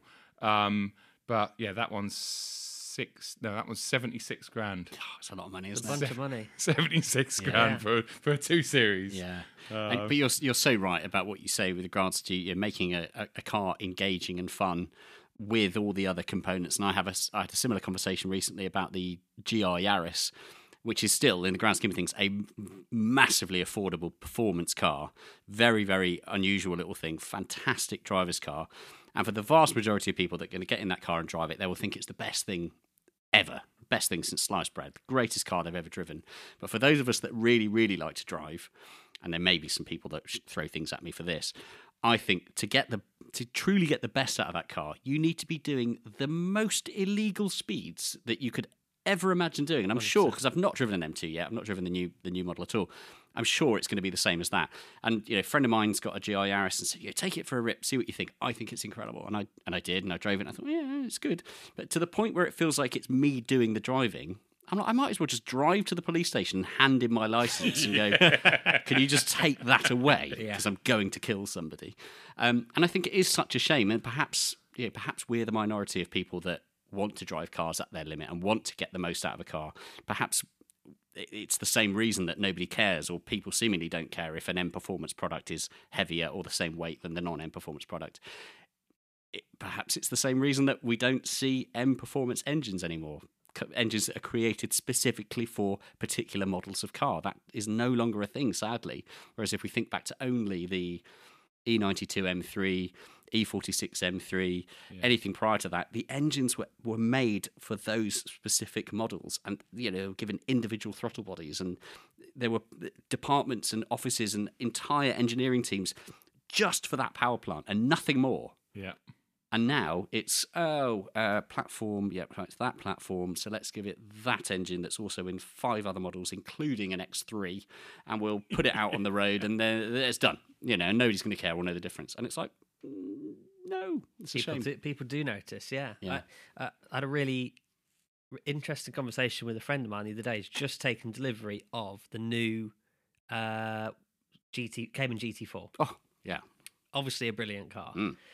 However, um, like besotted with the car, thinks it's brilliant. List goes on. Obviously, we we all know it's a fantastic car.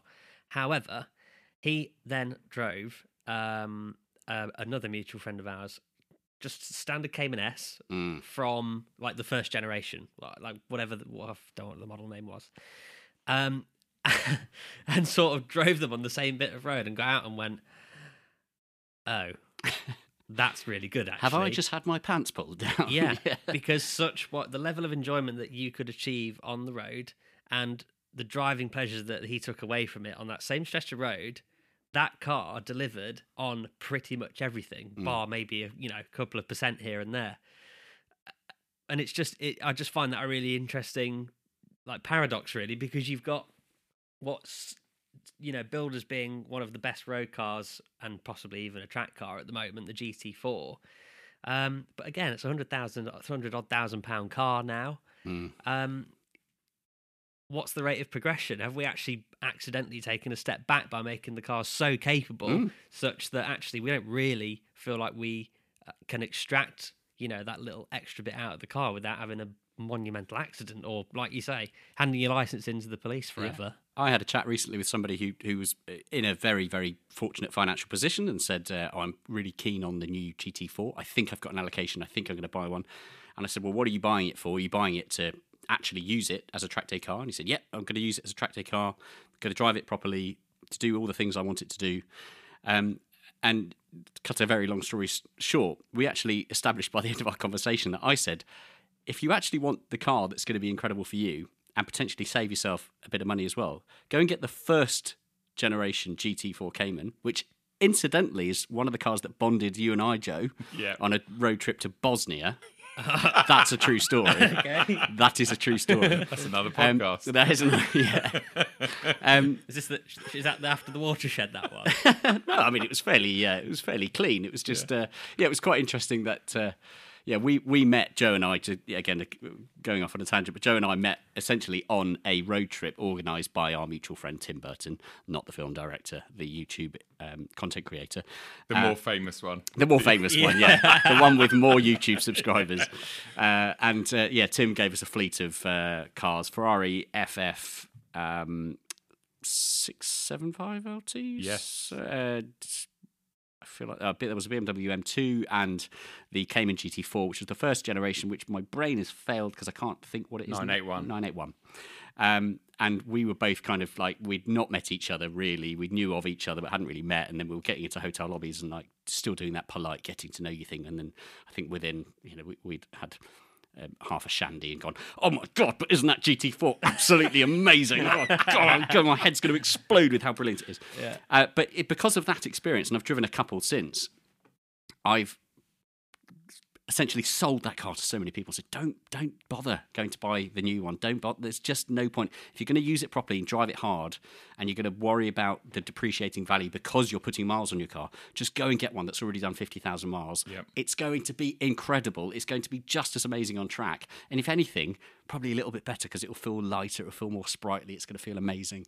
They are just so incredible. It still is on that list of things of when I finally make some money, I will go and buy myself a 981 GT4 without a doubt. It's, I'll walk straight in the. I'll walk past the GT3 and go straight to the GT4.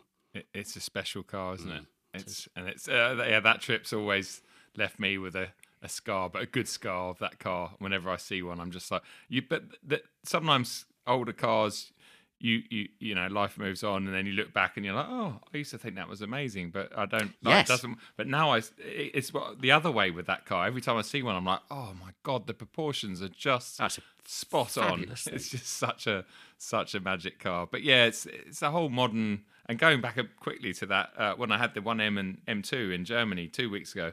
Uh, we had some fantastic roads where we were filming, where we could maybe go a little bit quicker because there was nothing on them. Um, and uh, and again, on the M2, oh, okay, one day it rained a bit, so you could get it to move around a bit. But when you got, at least in my my talent, when I got near the limits, I was like, I shouldn't be going near these limits on the road, even though there's nothing around. Whereas in the 1M, with everything off, you had to really respect that car, and it had modern tires, Pilot Super Sports on it, and they were pretty fresh. Uh, but still, it just didn't matter. It was it was a bit snappy, a bit edgy, but and uh, even at slower speeds, it felt far more, let's say, uh, um, alive. But you got out of it as a result, going on the road. This is going. oh, that was wicked! Like it was a re- kept me on my toes. The experience was good. Whereas the M2 to to to do the same, even though it's what ten years newer, it was just a whole different level of performance. And when you factor that into a road car, it's then a whole level more of danger and you know for hmm. yourself and others around you, whatever. And so to get any kind of thrill as someone who likes driving, the older car just was alive. You know, it maybe it wasn't, it didn't handle as well. It, it had all these weird. It felt like it wanted to bite you everywhere, but. That was exciting. Yeah, um, yeah. Not to the extreme that your Z3M probably felt, but probably not far off, actually.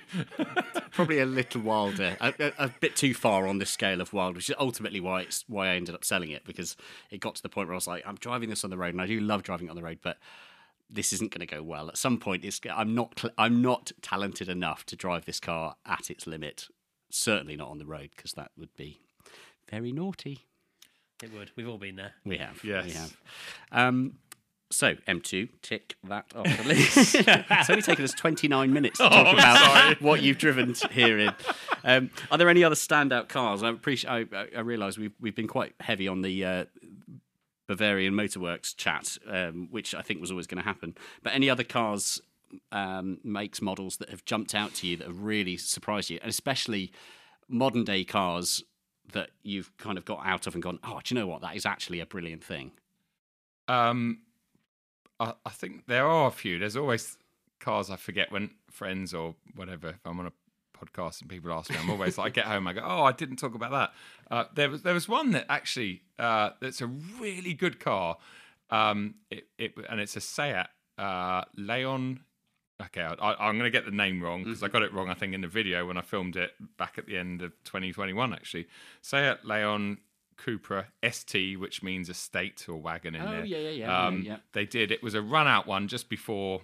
I don't know what Cupra are doing now. I've just, I, I, I really don't. Well, Seat, I don't know if you're aware of this, Seat is dead now. Uh, is it? So they're As killing. of this week, uh, the week of recording this, which is the 5th of September, Seat uh, as a brand is, is being killed, certainly in the UK. I don't know if it's going to stay in Spain, where Okay. there's still a lot of um, loyal um, patriots buying the buying the mark because they think it's a Spanish brand, a bit like elderly people buying MGs here in the UK. Yep. But uh, yeah, here in the UK, Seat have actually killed off the brand, so they're now only going to be producing Cupra. Okay. Oh well, that's yeah. I don't know. I don't know the direction Cupra's going in. I, I mean, that's just the car industry in Yeah. a nutshell, I think. But um, but going back to 2021, when when Seat were still around, and, and they, you know, their their their their hot models were always the Cupra, weren't they? The Yeah, Leon yeah. Cupra. And so they did this one. It was a run out. It was uh, Cupra Leon uh, ST. Uh, it was a tune by ABT, right? Which Oh, on the face of it, you'd be like, oh yeah, it's like M Performance badge or something. But it's got a noisy exhaust, and that's it. Exactly. But actually, this thing was a proper, proper bit of kit. So it was. So not only did it look good because it was like the Leon wagon, which in Cupra form looked good anyway, but this one was just a bit more enhanced. It just looked a bit wider, had a few extra bits on it, but not over the top. It was still subtle enough to fly under the radar.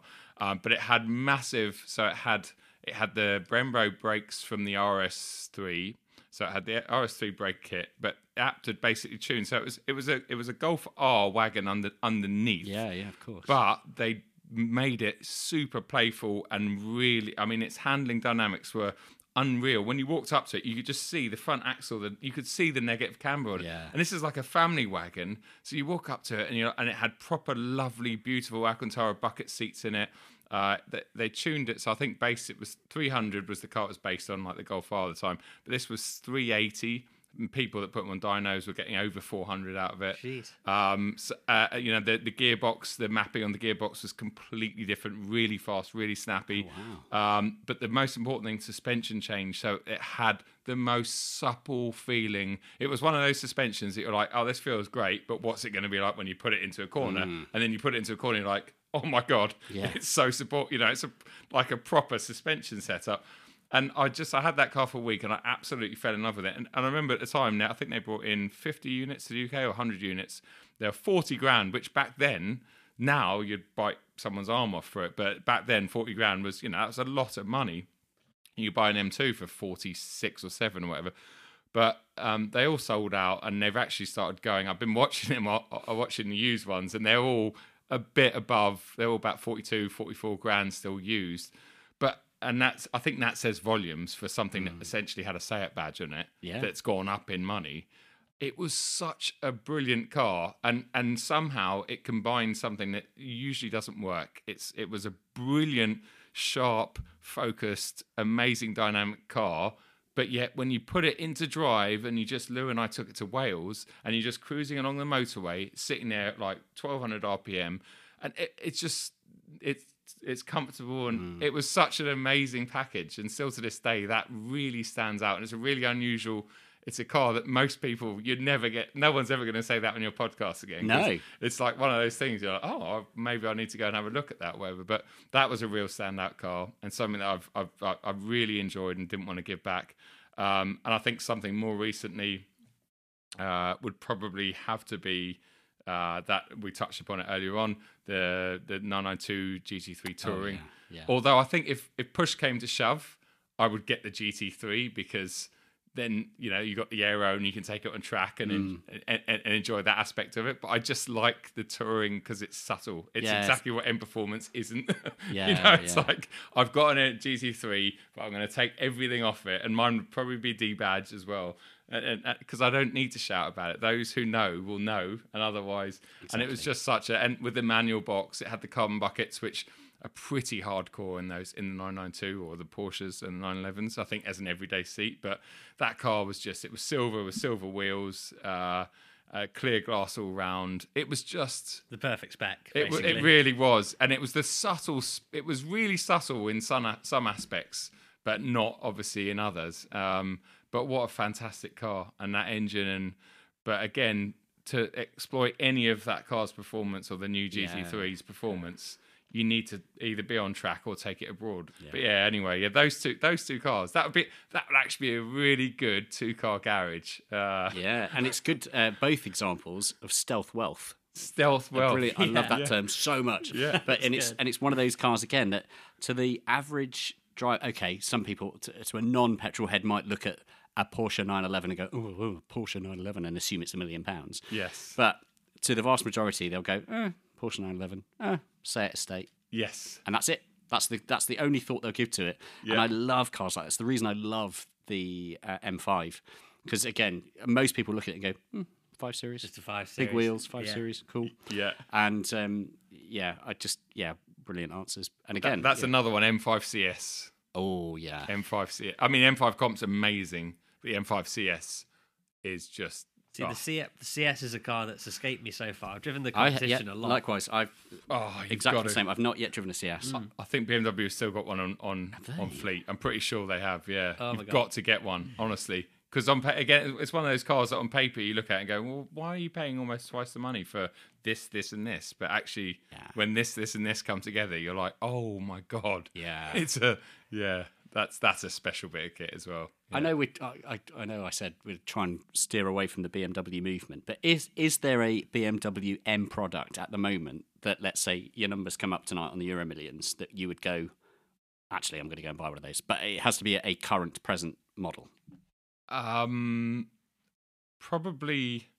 I mean, we'll probably get onto this, but I I have an M3 Touring myself, which is heavily financed. I So thought you were I'm about to say, I have actually just won the lottery. and we're going to end this podcast right now and go and get uh, Sorry, guys, we're off. Uh, I would probably buy the touring because Yeah. it's a great car. It's not. It's not perfect. It's not brilliant. It's Sure. just good. Uh, but I think again the CS. I, I recently had an F80, not F80, G80. So the current, the new one. Yeah. uh, M3 CS, and that was a brilliant bit of kit. That was a really, really good car. And, and it's it's really weird when well, it's not weird because they do spend a lot of money uh, and uh, time and investment making these these small little models that you might look at on paper and go, oh, it's just a marketing exercise like M Performance is. Uh, and and you know it can't be worth an extra 45 grand over a normal M3 comp, which is already very capable and very good. But it really, really is like the M. I wouldn't say it's quite as standout as the M as the M5 CS. Uh, I think that car is just beyond ridiculous. But the new M3 CS, um, especially when I'm I'm very used to the new G series platform. You know, I've had Yeah. three of the new M3s. Got the M2 long term out there. I spent a lot of time in pre- other press cars on track on road, so I know them very well. And they all feel very similar because they're all on the same chassis. So when you go to, with the mindset of stepping into the new M3 CS when it turned up, I thought, okay, mm. what's this going to be like? the f- second you fire it up, you get a different exhaust note because it's titanium back box. So you expect that. But even things like the idle, it's got a higher idle straight away. So, ah. so the S58 sounds different straight away, and it's not just the exhaust; it's something else. You're sitting there going, "This sounds a bit more special," and and and everything about it's got a lighter fly. There's all these little things that they have mm. spent a lot of money changing, like the gearbox software. You know, they always go, "Oh, the ZF8 speed. Oh yeah, we've made it quicker." We've made... and I've heard that so many times. It's like, is it quicker? Maybe it is. In that thing with the in the fastest shift, it's crazy. Really? It's really, it's like almost dual clutch sort of. I think they might have engineered in a little bit of the old DCT, the, Kick the the sort back, of, yeah, yeah. a little bit, but not. It's not like it's not uh, blatantly obvious, but Nice. it but it adds a little bit of drama, which, as we talked about earlier on with modern cars, they're starting to lack. Yeah. Um, but that's a, that is a really really good car. Uh, I think if I won the lottery, that that would be that would be a BM that I definitely would get, and I know various customers that have had that have got big M collections, and they talk to me a, a lot about it. They had one on order when when I did my video on it, and they were like, "Am I going to notice the difference? I've got an M3 touring at the moment. I've got, you will, you will, you will." And all of them have contacted me. They're like, "Oh my god, it is so different to what their regular M3 is." Um, it's a really special car. I think if they ever did, and there is rumours that they're going to do it, if they did an M3 touring CS, Yeah, I was about to say. yeah, yeah. that would be. I think it's going to happen. I think it will happen. It will, because you get the feeling all these manufacturers, BMW, M, Porsche, all these drivers' cars, these manufacturers we love, they're all with the, the imminent future that, of what's happening with the car industry. You, you get that they're all just pushing out everything they can now, right? Like Yeah. every interesting, let's get Yeah. that out. It might not, let's do that. So it's um, uh, yeah, yeah. M3 M3CS is my is my next twenty nine minute answer. and ideally in touring format. Yes, Um, yeah, yeah, yeah. But yeah, well, let's let's mention the touring because yes, I, I I I almost forgot that you did go out and spend your actual money on a car, um, being the touring, and I we again have a shared admiration and love for fast estate cars. Um, anyone that doesn't get it, you're wrong. Yeah, you just you're just wrong. You're You're just just wrong. because they're the coolest thing in the world. Yeah. Um, what was it about the M3 Touring that made that a car that you wanted to actually go and purchase? I think I've always loved tourings, Hmm. estates, events, whatever you want to call them. Uh, always. I've, I've, I'm a mountain biker.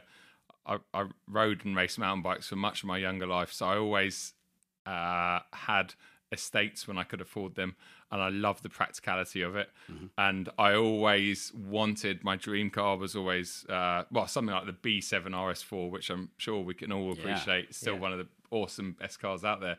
Uh, that was like my dream, and then the RS6 came in, and maybe not the first generation. That big silly V10 one came along, and it's like, oh, I want that, and, and just it's just all that performance and madness in something that is relatively subtle.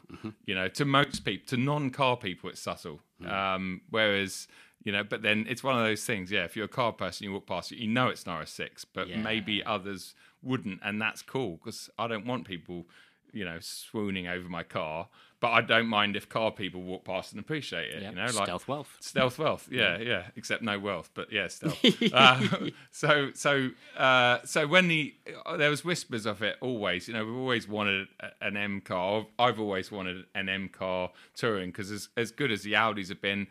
Apart from the B7, actually, which I think is quite a good driver's car, they've always been a bit numb. They're fast, point to point. Yeah. They're great on the autobahn. They're comfortable. They're great for families, but they're not the sort of car you get excited about on a Sunday morning drive. No. Um, whereas most M cars are. So the the thought of you know they teased us with the E46. I think they made one prototype, They didn't did, they? yeah. I mean that just that's just beautiful, and and it never really eventuated. In my head, it was almost like a gentleman's agreement that BMW, Mercedes, and whatever had, or especially let's say uh, BMW and Audi. It was like right, no, you because Audi stopped making the saloons, didn't they? The, Mm. the RS4 and the RS6 stopped. It was just Avants, and BMW made the the uh, the the the, um, the saloon version. So it was almost like a gentleman's agreement, and I never understood that.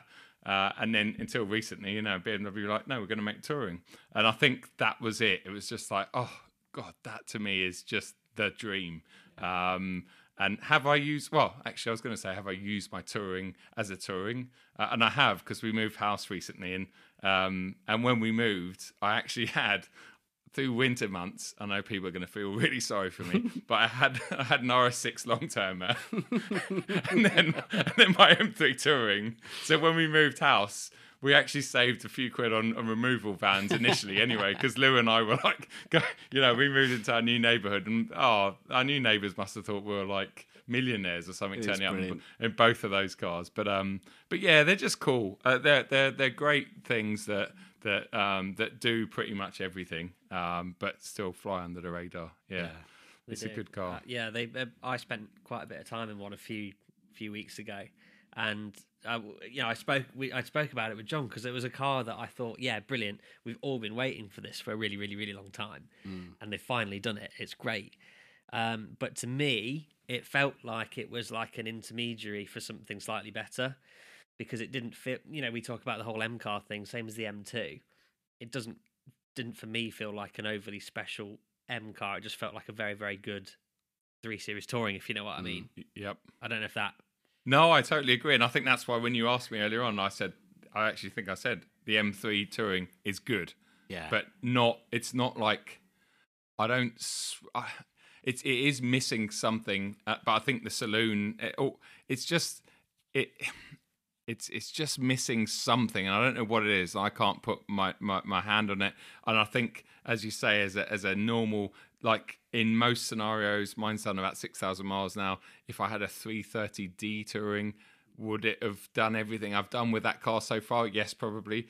I took a press car out on track around Bedford in February this year before they or January before they'd even launched the M3 Touring, and it was an absolute weapon. I mean, that front end on it, as you probably experienced a bit on the road as a road car, is just amazing as the saloon is. So it was no surprise. And that thing around Bedford, honestly, it was a bit of a slippery day as well.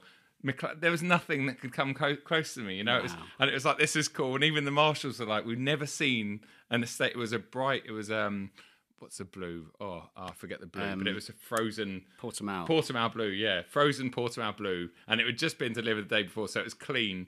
And uh, they, they were like, "We've never seen such a fast estate car go around Bedford," and I was loving it because I was literally it wasn't it wasn't me or my talent, it was the car and Yeah. the traction and how good it was. Um, and but then it's like, but how many people were there M3 Touring is going to take them on a track day? Probably not many. And- Yeah, that's and- it. yeah, um, but yeah, I guess it just tries to f- tick a lot of boxes, and and and and it does a great job at all of them, but not a brilliant job at any. Um, I get you. Yeah. and yeah. I think, yeah, and but they're just so expensive. I mean, that's just I, I'm I I get mine at a good rate. I've got a very good relationship with the dealership.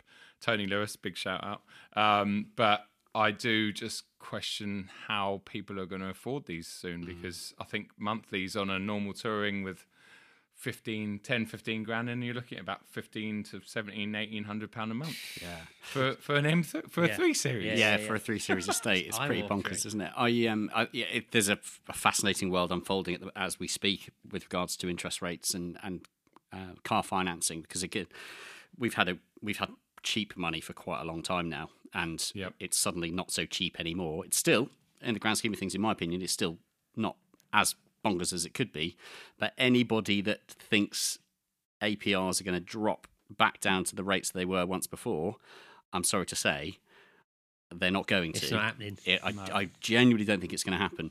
Um, and yeah, I mean, independent finance companies like JBR Capital at the moment are lending 11.9% APR, which is just phenomenal. Uh, but what I found interesting, and because so earlier this week, uh, myself and a few others in the office were looking at finance options for BMW M cars uh, because there was a, a rumor that went around. Somebody said, "Oh, did you know that BMW are currently slashing their finance rates? They're trying to sell as many cars as possible." So naturally, went onto the websites and had a quick look, and, and it's absolutely right. There are a lot of BMWs at the moment that are going out, including M cars, at four point nine percent APR. Right. Which I thought was like, "Oh, hang, hang on a minute, this looks good. But what I found really interesting is so I think if you want to go and get an M2, you can get that at 4.9% APR. Don't quote me on these figures because, of course, every dealership is going to be slightly different, have slightly different incentives and whatnot.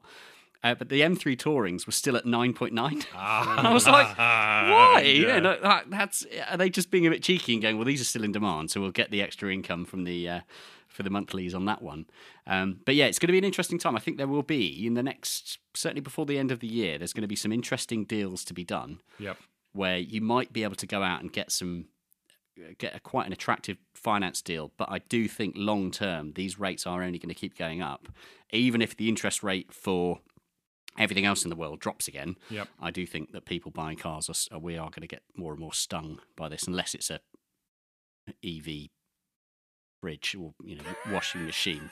Zanussi for 2010 id3 buzz. It's yeah we are unfortunately going to be paying a lot of money for them Yeah, yeah. I think the the the the, the, the, reduced finance rates, as you say there, I'd, I'd also heard that, and I think what's happening is uh, BMW were very good up until 2021 when car prices started going sitting steady and then going up really didn't they uh was they're all very very good at uh, dealer contributions that's what they used to call them which to you and i is a discount but they didn't like using discounts dealer contributions yes sir we'll give you 15 grand dealer contribution no you won't you're just going to knock it off Like, but so so that was always a thing with bmws and m cars and in fact i think 2020 and 2021 they had 0% on the majority of m cars That's right, yeah. um, which was just nuts Because when you think about it. everybody in my town had an M2. Yeah, yeah. Everybody Yeah, had I remember M2. that, yeah. Just walking out going, where are all these M2s coming from? And everyone's paying 400 quid a month. With Exactly, with no a down five hundred pound payments. deposit or forty. Yeah, it's, it's like if you think back to then, you're like, yeah, and Uh, so so that's all. Yeah, so that's all. So I think what's happened is now they've started reintroducing those dealer contributions, but but packaging it differently. So. Uh, so they're writing that discount off, whether it's five grand or ten grand, whatever it might be for your M2. Uh, they're they're just they're forwarding that to the finance company. So they're still you're still paying, or someone is still paying ten percent APR. Yeah. But yeah, so it's it's it is interesting how it's all packaged up in a slightly different way. Um, and I think, like you said, I think, uh, and then but they'll get to a point because sales are slow. That, that that you not only get the lower APR, then you will get that dealer contribution back as well. And but but in general, yeah, it's just going to get more and more expensive. And you compare, uh, I've you know I speak to a lot of Irish followers. Um, they get absolutely stung in They do, Ireland. yeah. I mean, uh, VI, was it vehicle something VIR or VAR? I forget. But they pay. I think for the M2 they pay the about nearly twice. They pay about 120,000 euros for the M2. yeah. Um, and so we're actually lucky compared to Ireland and places like Turkey and Finland and Australia is Oh, it? God. Australia. Yeah. luxury Yeah. luxury car Oh tax yeah, over luxury car tax, mate. It's Yeah. absolutely I could do that because I'm half Australian. Yeah. Unlike yeah, Birmingham accents.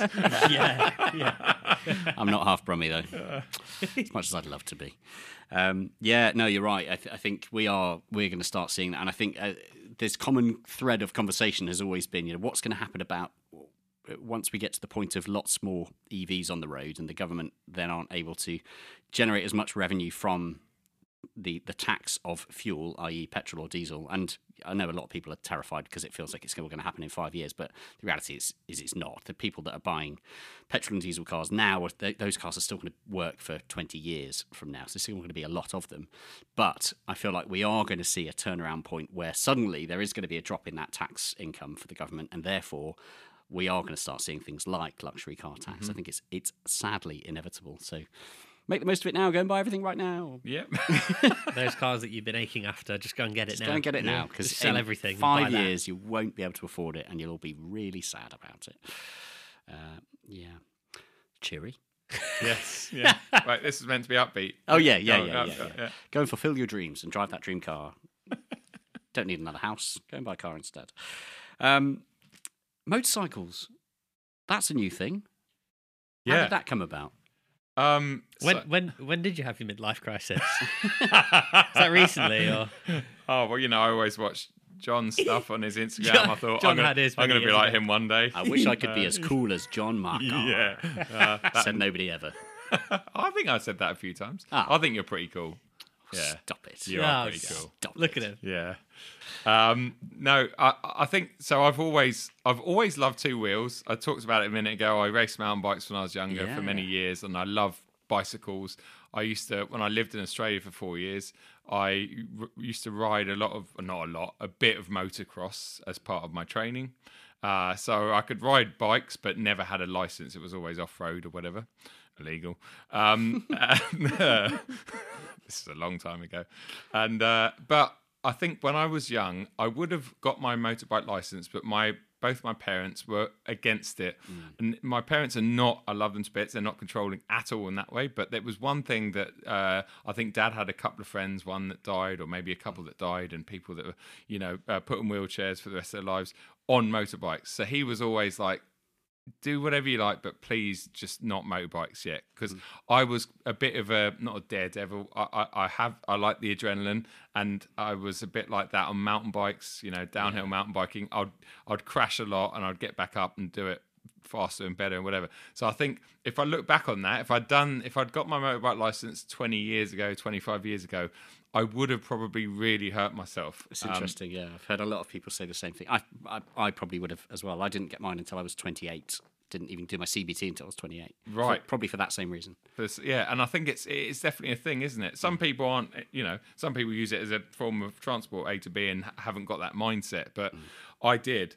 Um, but uh, but I've always been obsessed with uh, MotoGP's my favorite motorsport has been for pretty much my entire life since I was probably about 12, 13.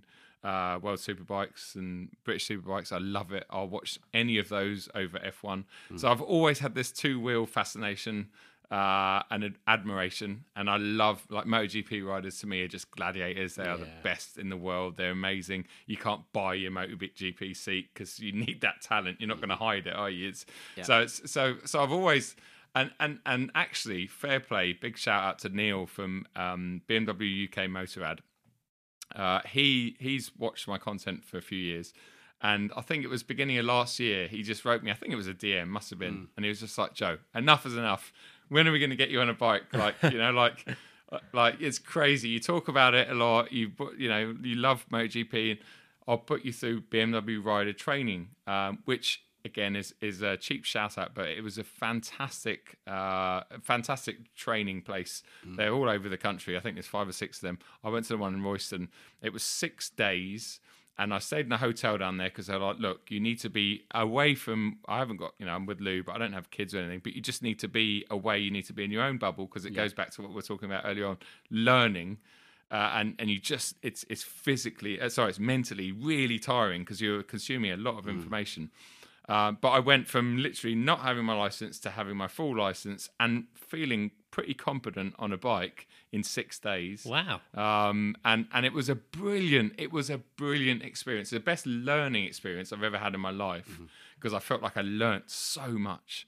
Um, and and that was it. So I got my bike license that last year, and in my head it was like, right, bike license next year's target, i.e., 2023, is to go to the Alps and do what I would love to do, what I'd love to normally do in a car, experience those roads on a motorbike because I think it would be a completely different scenario. And uh, four weeks ago, three or four weeks ago, just before I went to Germany, I went away six days, 2,000 miles on a GS and on my own with a little bag and nothing else and literally booked like I was booking hotel by hotel. So I was getting like I was like right day one I'm going to go here. Boom that night. Right now I'm going to target there follow the weather. And it was just wicked. It was so good.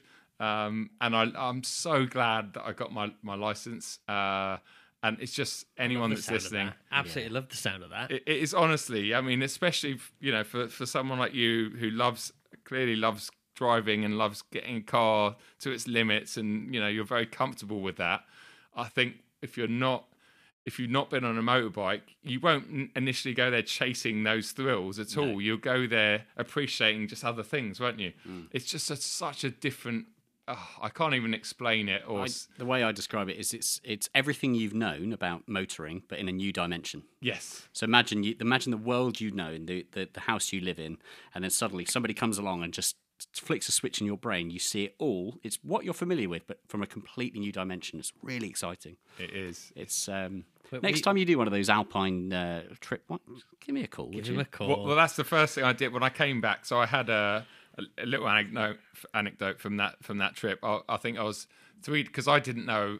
I, so I, I left thinking, God, I've not spent more than probably two hours in the saddle on a motorbike mm. before up till now. Right, two hours is like so. So suddenly I've gone from two hours to doing like six days uh, um, between eight and ten hours a day, right? Yeah. So I thought, well, number one, my bum's gonna, I'm gonna have all these sores and stuff. But actually, it wasn't too bad. But uh, end of day three, I think I was in the middle of the Alps on this. Right, I mean, it was a beautiful place, but I got there and I looked at my nav, and it was like five hours to the hotel. So I was about halfway. I was feeling really knackered. Yeah. My neck was hurting. My arms were hurting. I had a bit of arm pump. My this left hand was playing up. Everything that w- was was hurting was hurting, and and mentally I was just a bit like, oh, this is rain. Then it started to rain, so I, I Hmm. pulled over and I just kind of sat next to the bike, and I was like, oh man, this is going to be hard. Like I'm, Yeah, yeah. like I was almost quite emotional because I thought I'm really exhausted. Yeah. like mentally and physically exhausted, and there's no one around. There's nothing, nowhere to stop don't know where I am. I'm just following a nav. Um, and so I got back on the bike and I went down this the first bit. I was literally at the top of the hill. So as I got on the bike, started descending. And in France or in the French Alps, uh, they have like where the roads are cracked up. They fill them with like these black joins, Yeah. which in the wet becomes like it's like a uh, it's really slippery, It like is, silicone Yeah, almost. it is, it is. And so, and I was aware of that. Like I used my brain. I thought because I felt cars move around on them before.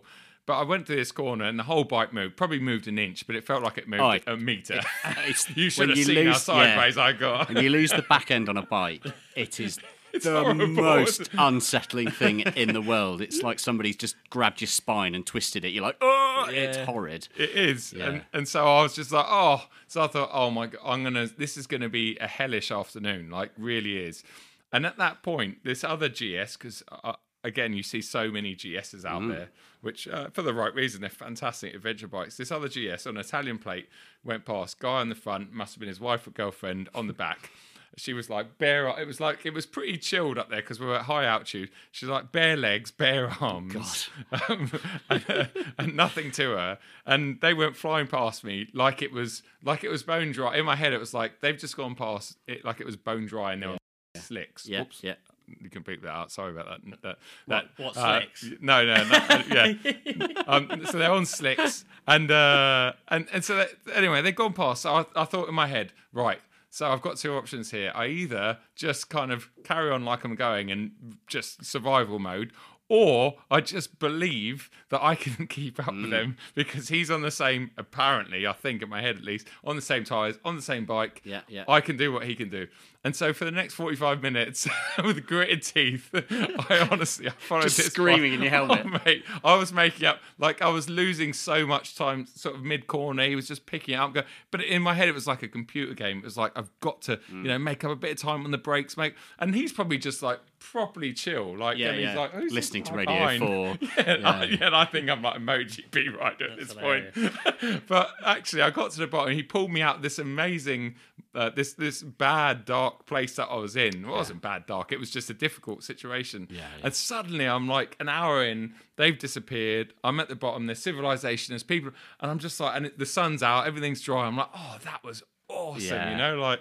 But it, that that was just that's that's kind of like you'd never get that in a car. Like you wouldn't. That was it was a real sort of motivate moment. But it's yeah. I can't. Anyone that's listening that's thinking about doing it, if you're doing it for the right reason, um, then then do it because it's such a different experience and it's such an amazing experience. Mm-hmm. Um, something very different. And uh, and John, you're well, my mate uh, Chris Bound on Grumble. Yeah. You've had on the podcast, Yeah, yeah, yeah.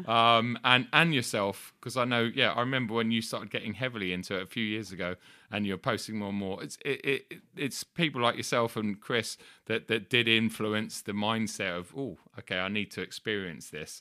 Um, almost seeing it and going, oh yeah, oh I want to be on that Ducati or whatever you got. Um, and it's just yeah, it's a great great adventure. It It's, is. yeah. we keep flirting with the idea. In fact, we did say in a few podcasts ago that um, I would go and get the entry level license. Do the CBT. And do the Get it done. 80 quid or whatever it is. Maybe it's slightly more now, but yeah, I think 80 quid to go and do a day's or two. Is it two days, one day? I can't remember. Um, It depends. No, it's a day, actually, I It a day. Some places, yeah, yeah. Um, you're going right around a school playground for the first morning, or a coned off bit of an old uh, boot sale airfield. Um, then you spend the afternoon on the road, and a man in a high vis jacket says, "Yep, you're safe, good to go." And then you can get yourself a little one two five with L plates.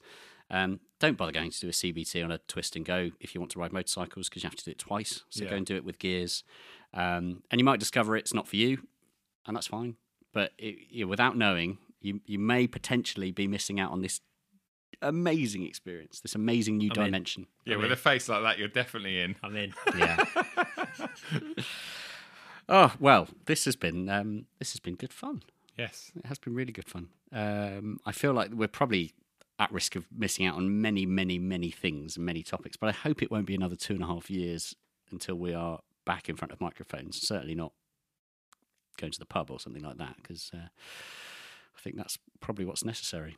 Definitely, mate. No, it's been great coming back, and uh, yeah, it's always a pleasure talking to you and seeing you. Yeah. Uh, and it's been great, great meeting you as well. And uh, and yeah, I've really, really enjoyed this. So I will be back, and You it won't be be, two and a half years. I only live 50 minutes away, so No excuses. How many? no, 50. Oh, 50. 50. Five zero, not 15. I, was, yeah. I was about to throw something heavy at you. You live 15 minutes away from here. and We've I was not been- 15 minutes late, so I didn't actually leave. And yeah, that's very me, actually, by the way. But, uh, but yeah, so uh, thanks for having me on. Pleasure, pleasure. So yeah, and next time you come, so Miles will have his, uh, uh, at the very least, CBT. Correct.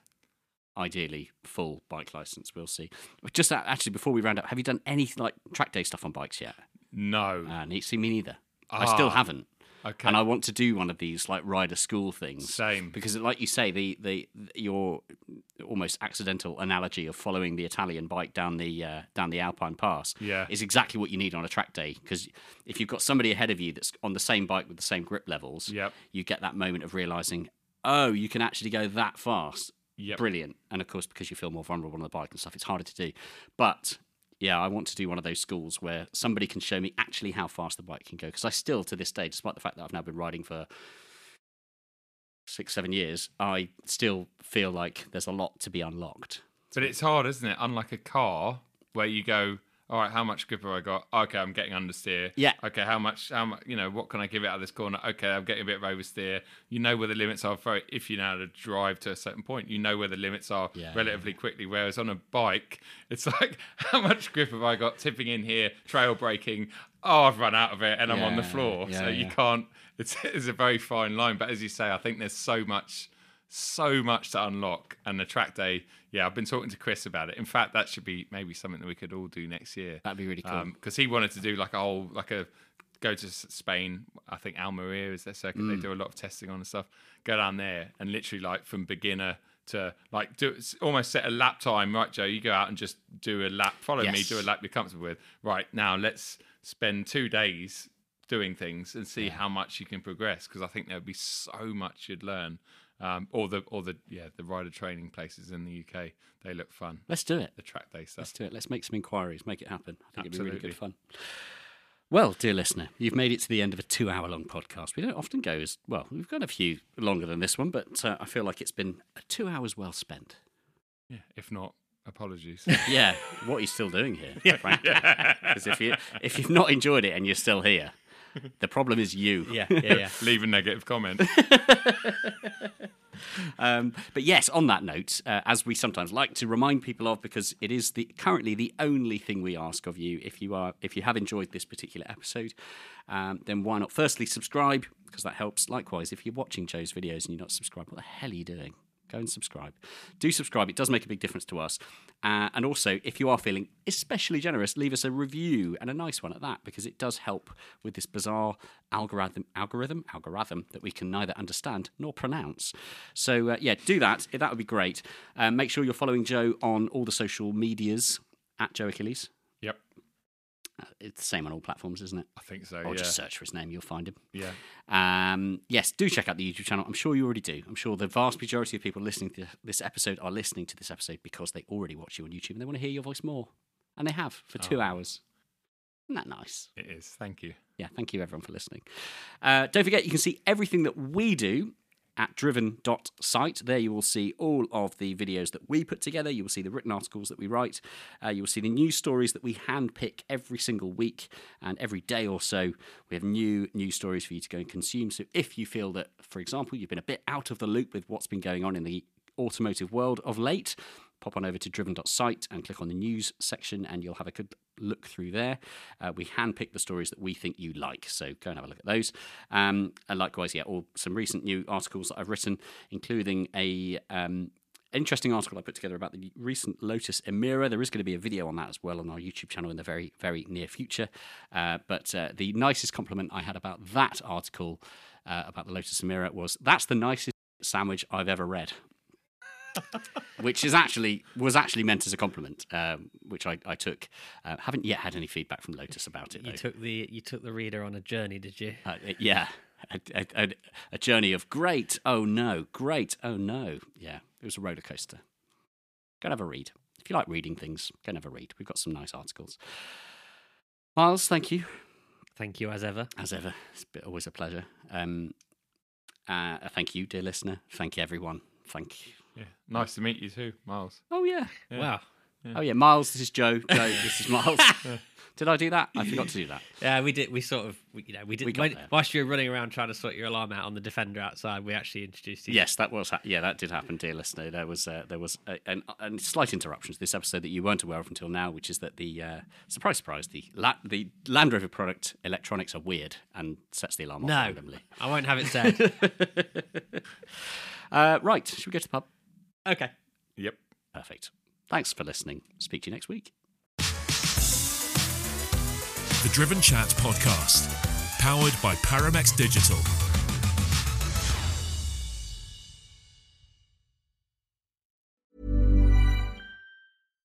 Hi, I'm Daniel, founder of Pretty Litter. Cats and cat owners deserve better than any old fashioned litter. That's why I teamed up with scientists and veterinarians to create Pretty Litter. Its innovative crystal formula has superior odor control and weighs up to 80% less than clay litter. Pretty Litter even monitors health by changing colors to help detect early signs of potential illness. It's the world's smartest kitty litter. Go to prettylitter.com and use code ACAST for 20% off your first order and a free cat toy. Terms and conditions apply. See site for details. Oh, wow. You've made it to the end. The very end. And it's John Marcar here again, reminding you that this podcast, the Driven Chat podcast, has now run its course and has come to an end. To find a new format, search the Driven podcast in your preferred podcast app or head on over to the website driven.site to find some quick and easy links through to the new episodes in the new formats on your preferred apps. Thanks. Bye.